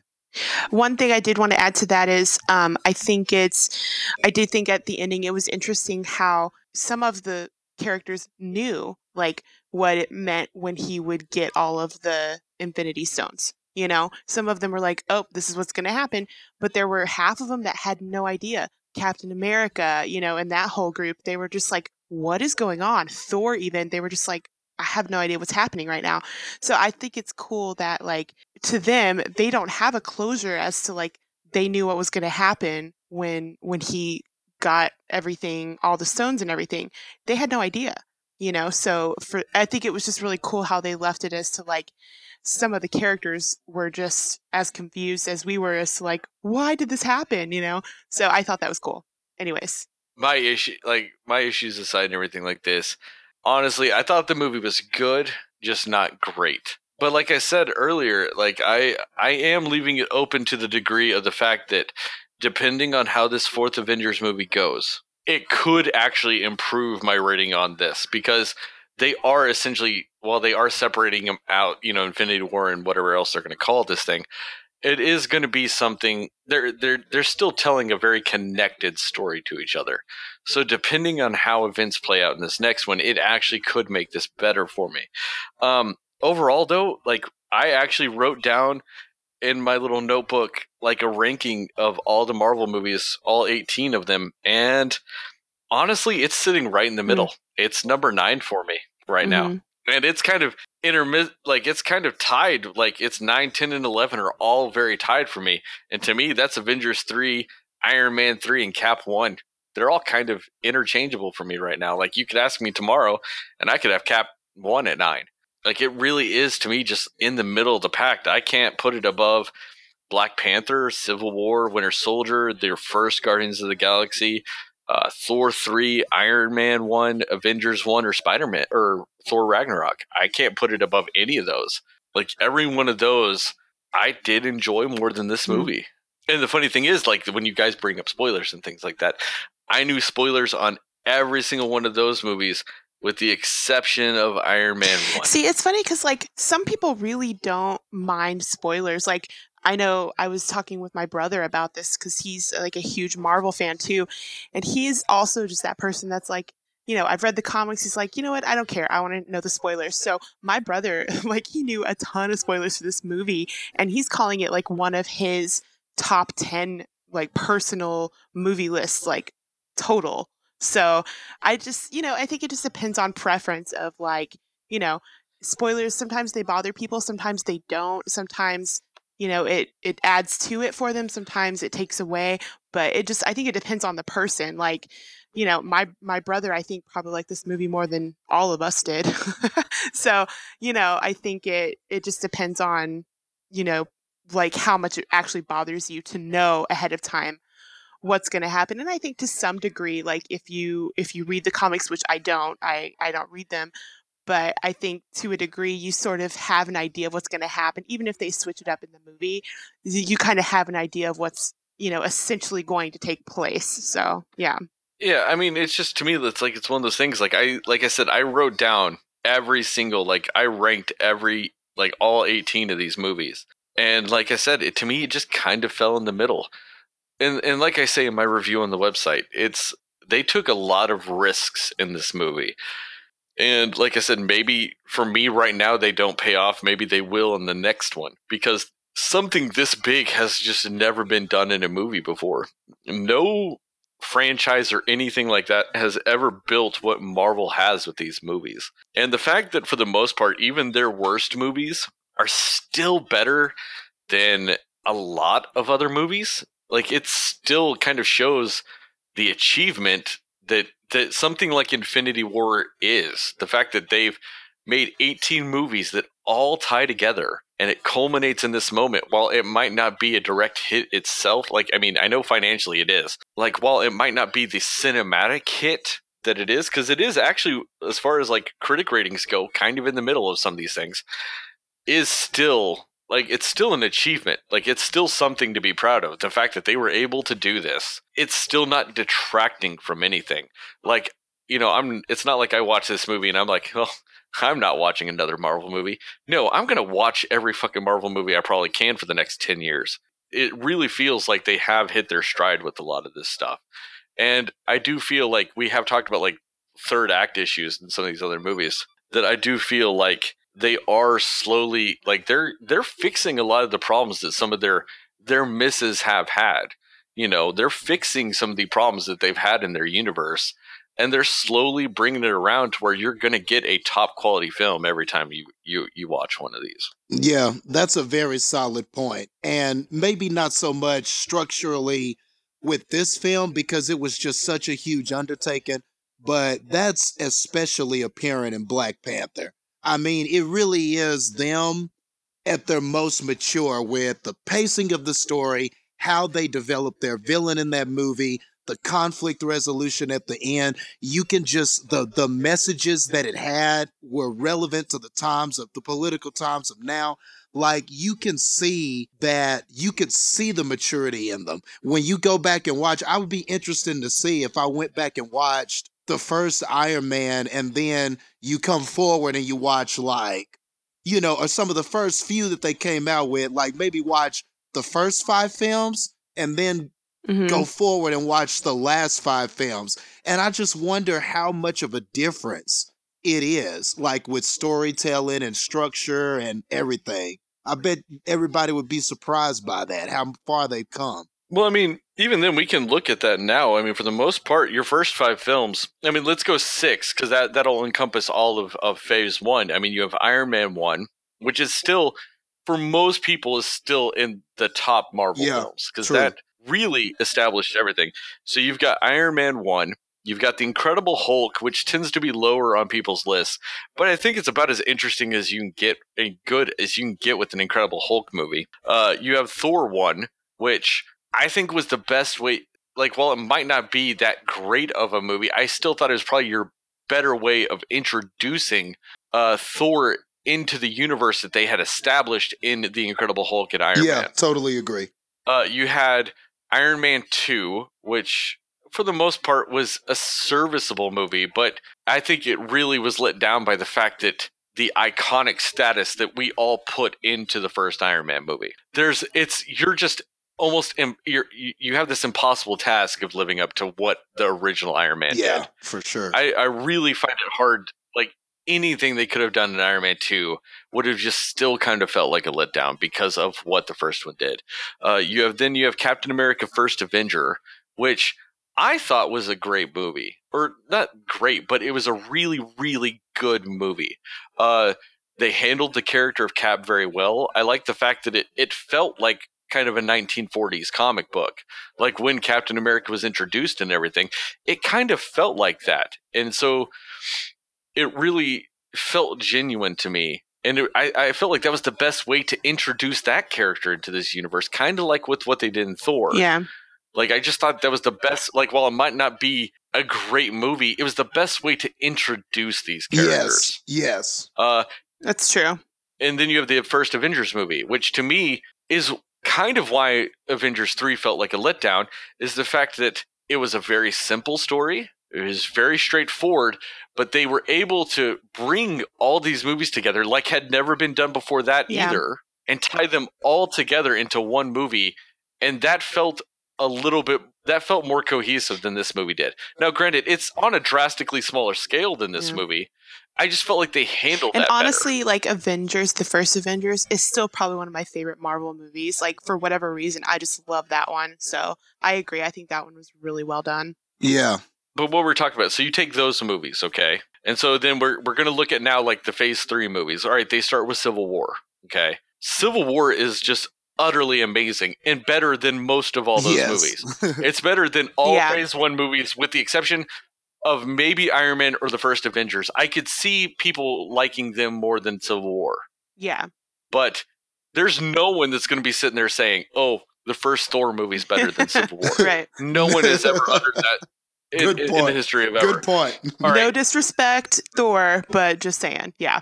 Um, and then you have Doctor Strange is the next movie after that. While to me that's slightly below middle of the pack, it was a very serviceable way of introducing genuine magic into this universe. While Thor had their the magic was essentially yeah. otherworldly power, this introduced actual magic into into this universe, and I it, it did it did a serviceable job of that. Yeah. Yeah.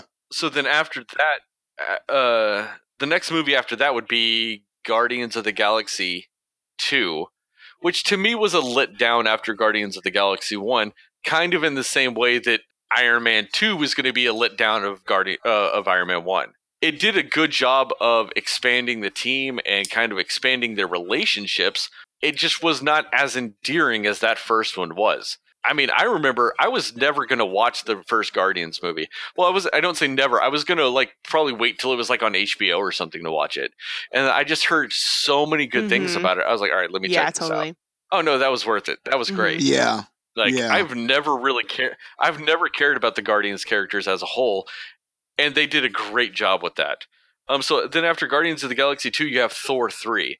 So you take probably the weakest character as far as movies go and you just reinvigorate everything Catapulted with it. him. Like, yeah. if they had Yeah. yeah, yes. if they had never made a Thor 3, if they had never made Thor 3, Thor, I would have been just perfectly okay with Thor just kind of being a middling character that showed up in Avengers movies. Yeah. But Thor 3 makes me want more Thor in everything. And that's I don't care what it is. Ragnarok. I want Thor Thor. Ragnarok. yeah. Yeah, Ragnarok. I want- yeah. Yeah, Ragnarok.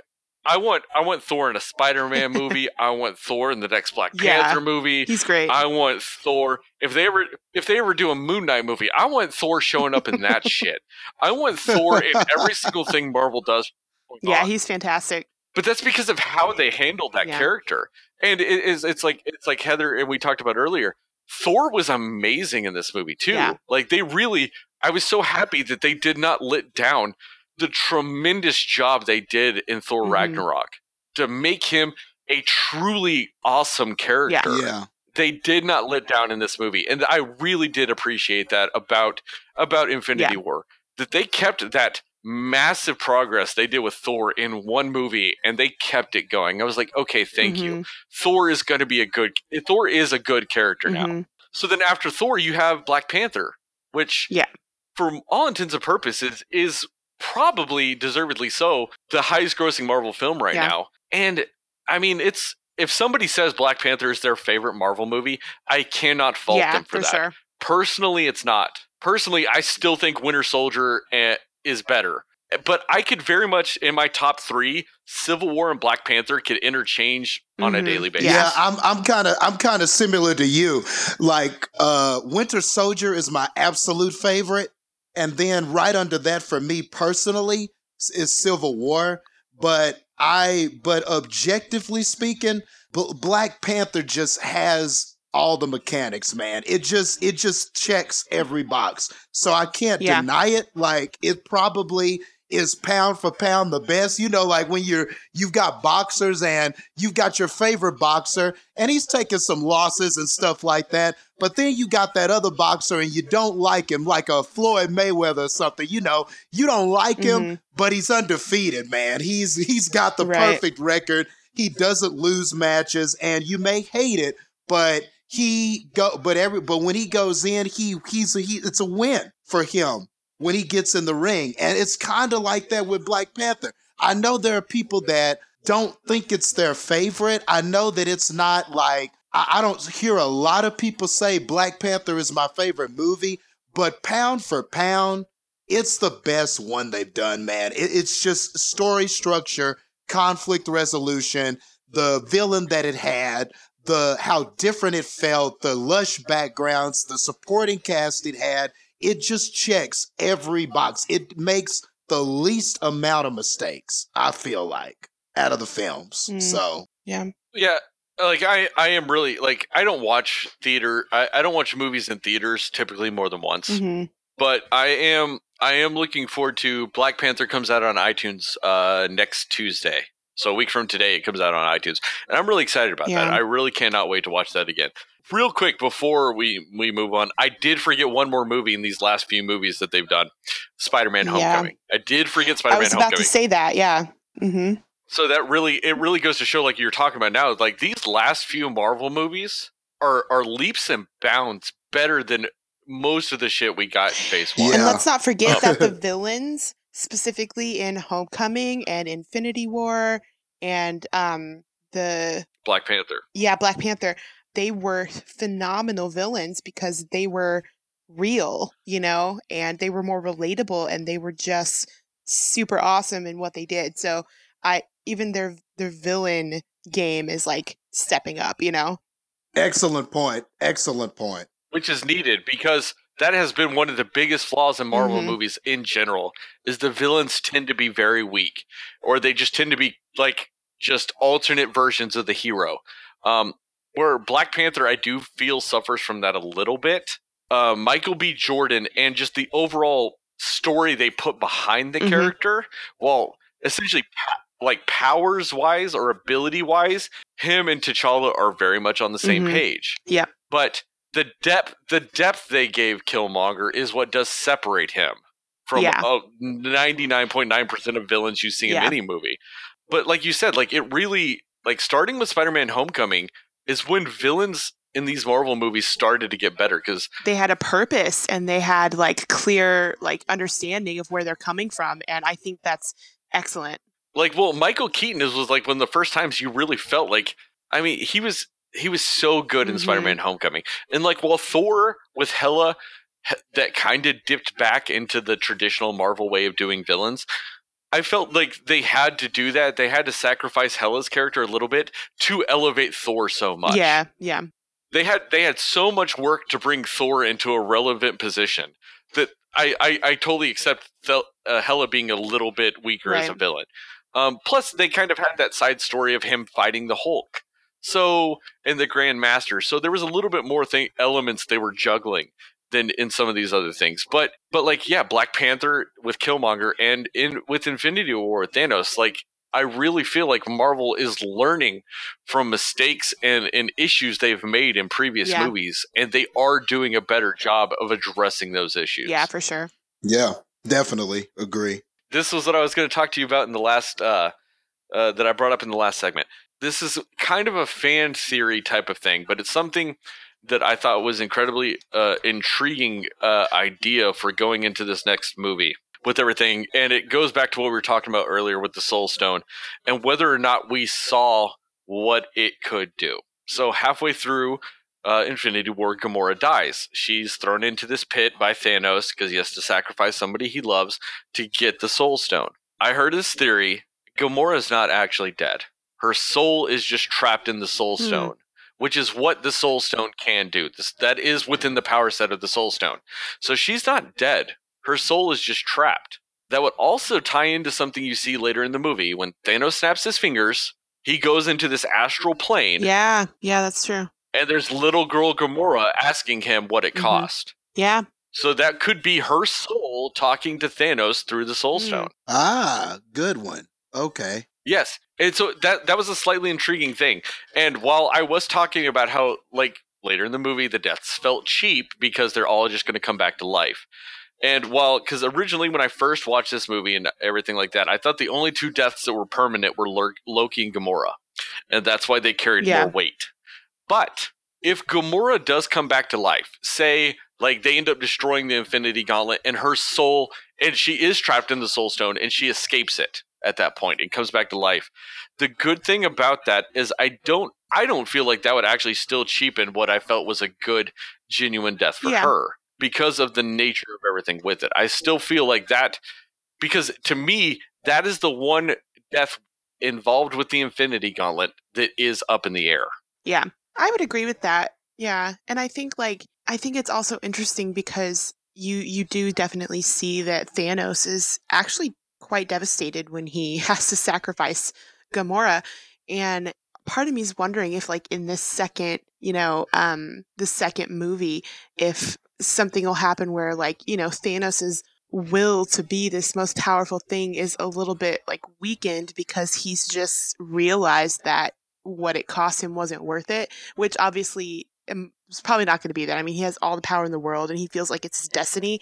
But I think it would be like an interesting twist, you know what I mean, if that was the case.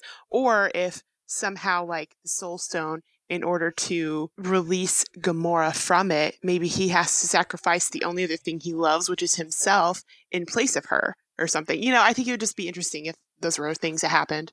To go into that is the other part of this theory is like now that he's brought balance to the universe, which is what his ultimate goal was, is to destroy half the population of the universe to bring balance to everything. But he was talking about the cost of everything and things like that. Like, so what if you're like what you're talking about that he more or less can't accept that cost anymore? And he like say he wants Gamora back. The other part of that theory that I heard, which it could be his undoing, undoing, and if this is the case, I really think it's a really awesome way of doing it, is that with the Infinity Gauntlet, he tries to bring Gamora back. Mm-hmm. And in doing so, he undoes the sacrifice that he made to get the Soul Stone. Mm-hmm. And so in doing that, it breaks the gauntlet Mm, because the Soul Stone would no longer be his. Hmm, right. Yeah. I see.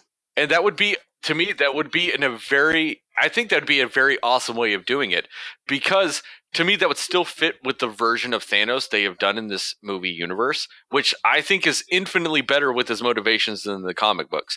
Because if anybody is not clear with what his motivations in the comic books is, is the fact that death in the Marvel universe is pre- is essentially personified by this lady, and Thanos is in love with her, so he wants to kill everybody as like a love letter to her, and it's dumb.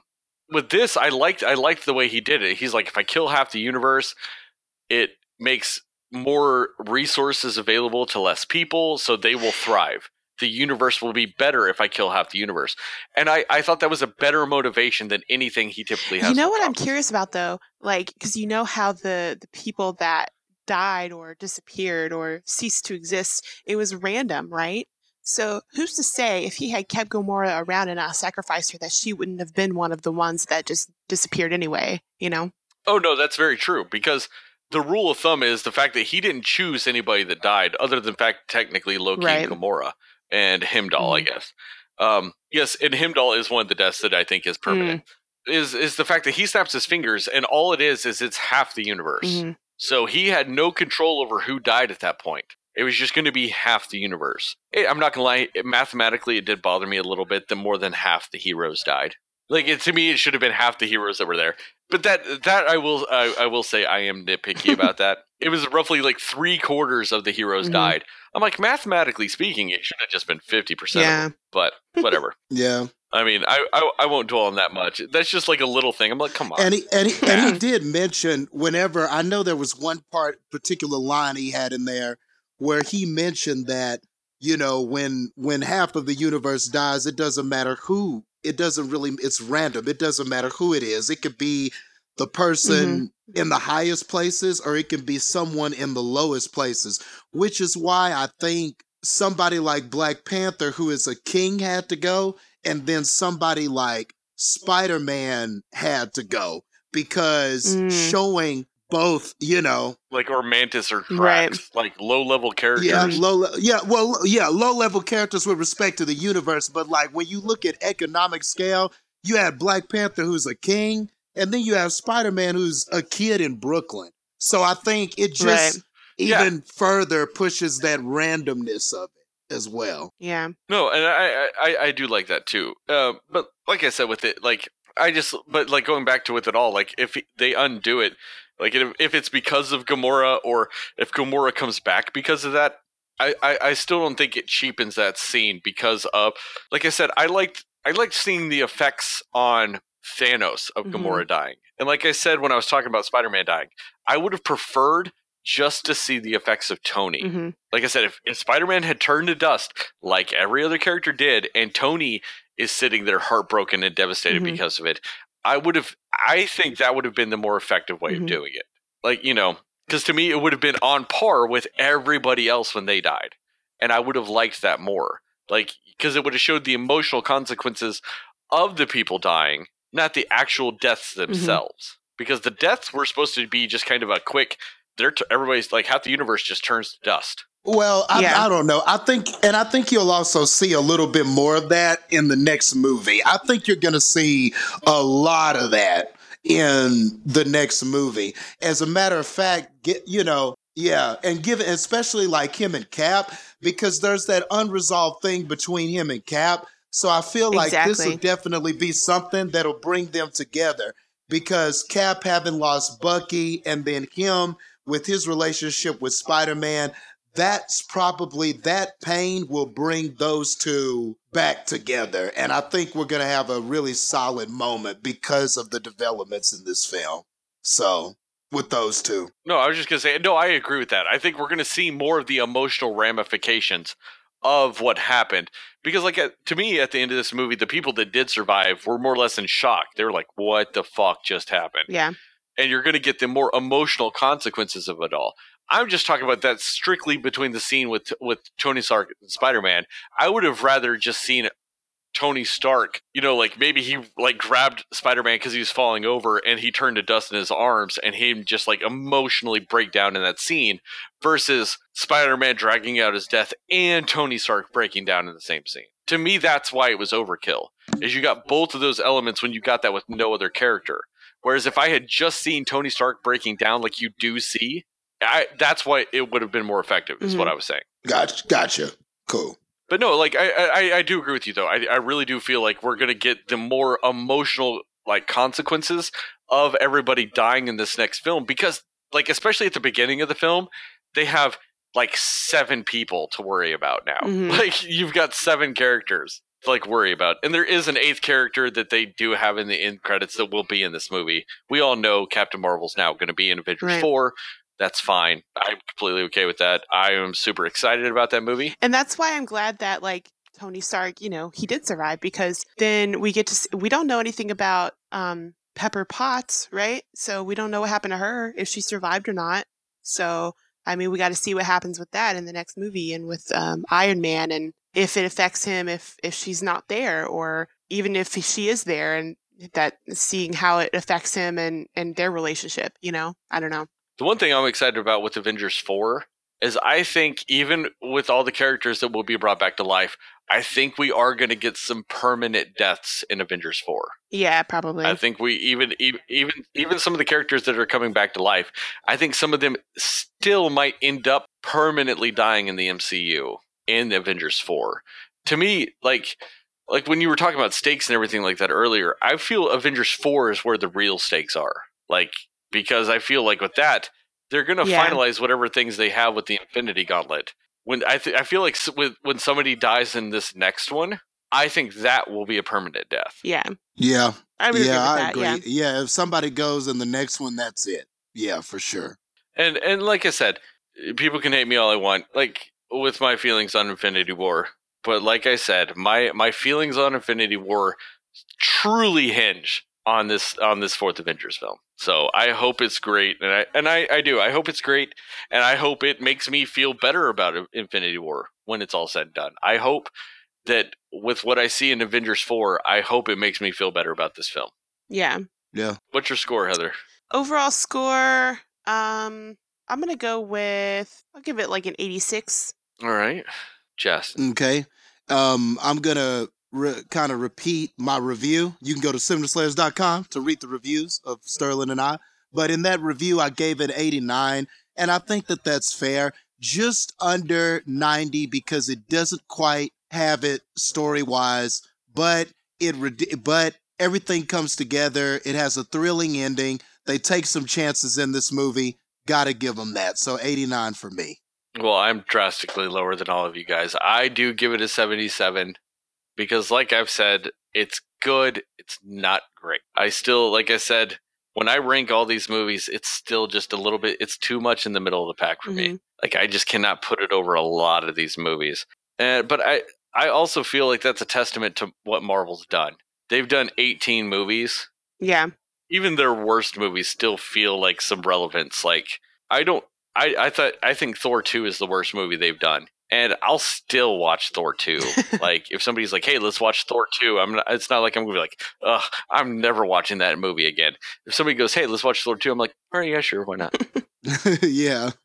I mean, it's, and I think that's the thing too with this. I think my expectations or what I feel like Marvel's capable of, maybe that's why a lot of it, like maybe why I feel like slightly more negative about this is like, I just, I expect so much from a Marvel film at this Yeah. point because they have done so damn good.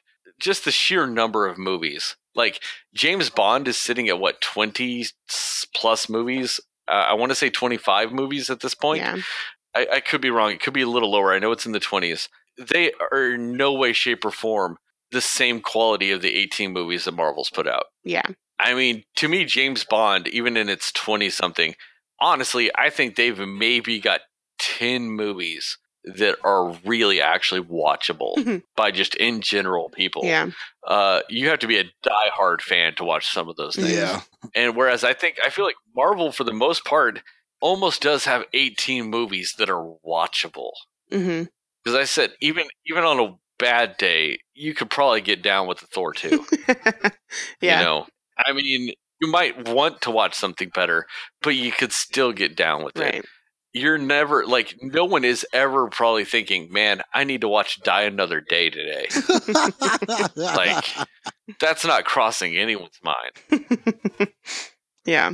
you know so I, I i still think that while i might not like this movie as much as other people i still do agree it is a cinematic feat with what they were able to accomplish Right. with it and i i, I do uh, and like and like Justin said, it, it hit 630 million in its opening weekend.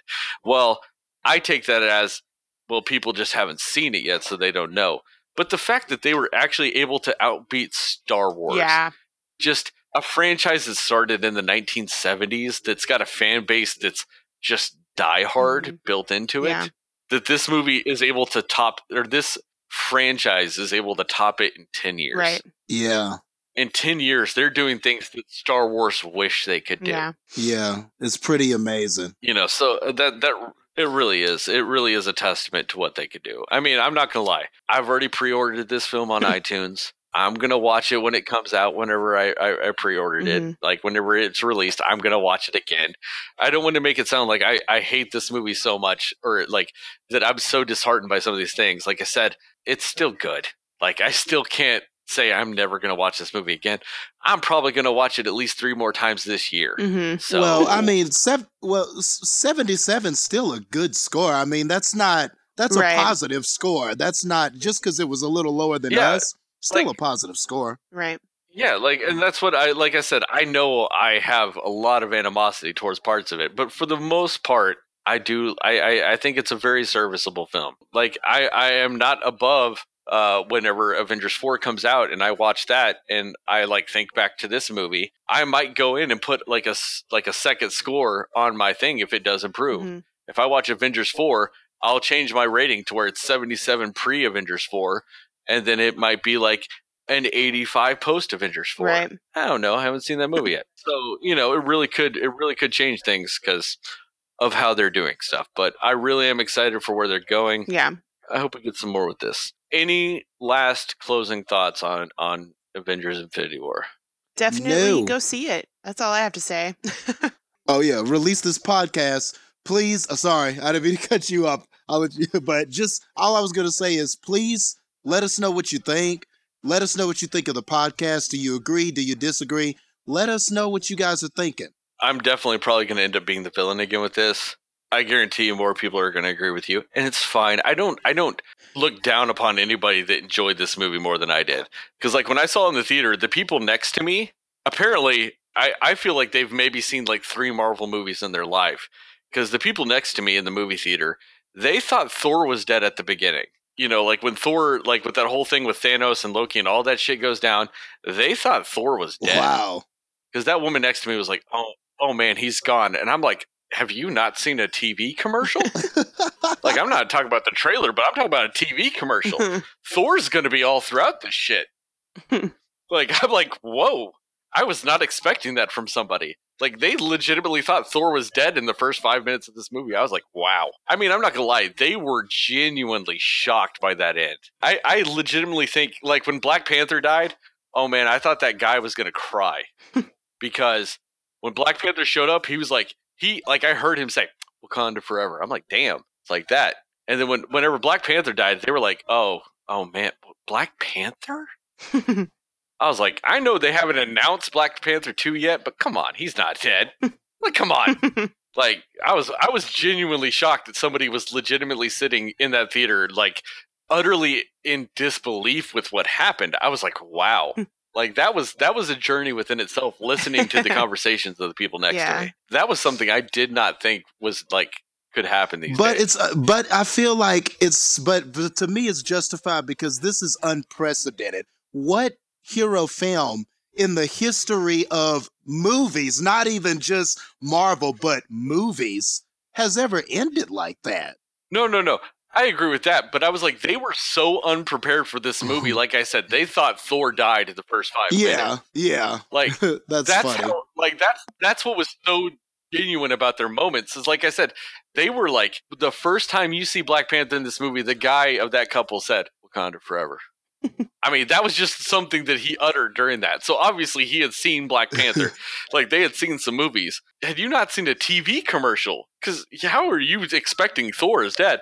Like I know Marvel is notorious because they do it very intentionally about putting scenes in trailers and in commercials that don't exist as they are. Because I think you brought it up in your review, Justin, where in in one of the trailers they show the Hulk in Wakanda.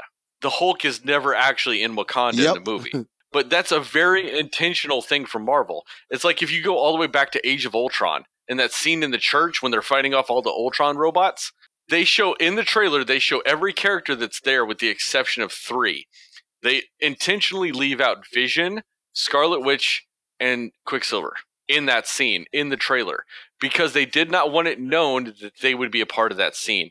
Just like they didn't want you to know that the Hulk would not actually be present after that beginning part of the movie. Like I but the way they do it I feel is better than the way most movies do it cuz I remember in the Fantastic 4 movie when they show the trailers you see like the thing jump out of a helicopter and like drop into a war zone and just start beating some ass. And that scene is not in the movie. And I was like that's the wrong way to do a misdirection. That's a scene you can get behind. I understand these small little things because while the Hulk wasn't in the movie at that point, you did have Bruce Banner in the Hulkbuster armor mm-hmm. do servicing the Hulk role. You Yeah. know, Yeah. so like that was the smart version of a misdirect. But like my part, my my thing about it was is the fact that like if you've watched a trailer for Infinity War or seen a TV commercial for Infinity War, you know there's at least fifty more minutes of Thor in that because they're not going to throw you that far off. They're not just going to essentially film an entire movie like an entire other movie that just happens to have Thor just for trailers and commercials. Yeah. yeah. like it's not going to be that drastic. Like you know what i mean? It's not going to be that drastic but they were like just that girl next to me genuinely thought thor was gone. There might have been some tears. I'm not going to confirm nor deny that because i'm not going to be the creepy guy looking over like oh are there tears?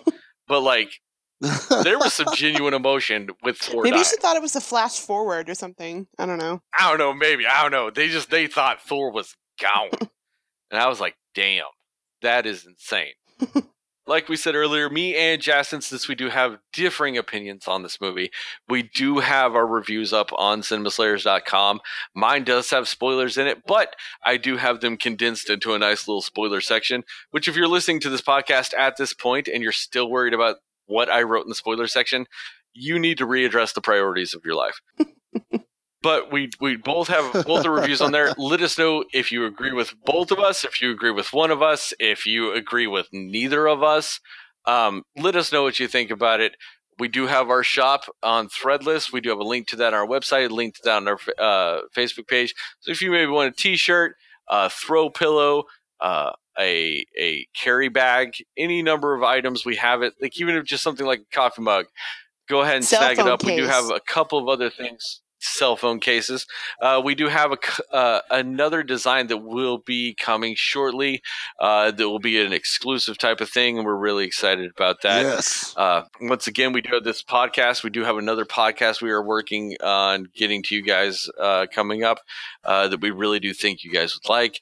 Uh, like us on Facebook, follow us on Twitter. It's cinema underscore slayers on, on Twitter. Uh, we're on Insta- uh, Instagram with Cinema Slayers. Uh, like all this, if you're on iTunes or Google Play, give us a review. Subscribe to our channel uh, so you can listen to us.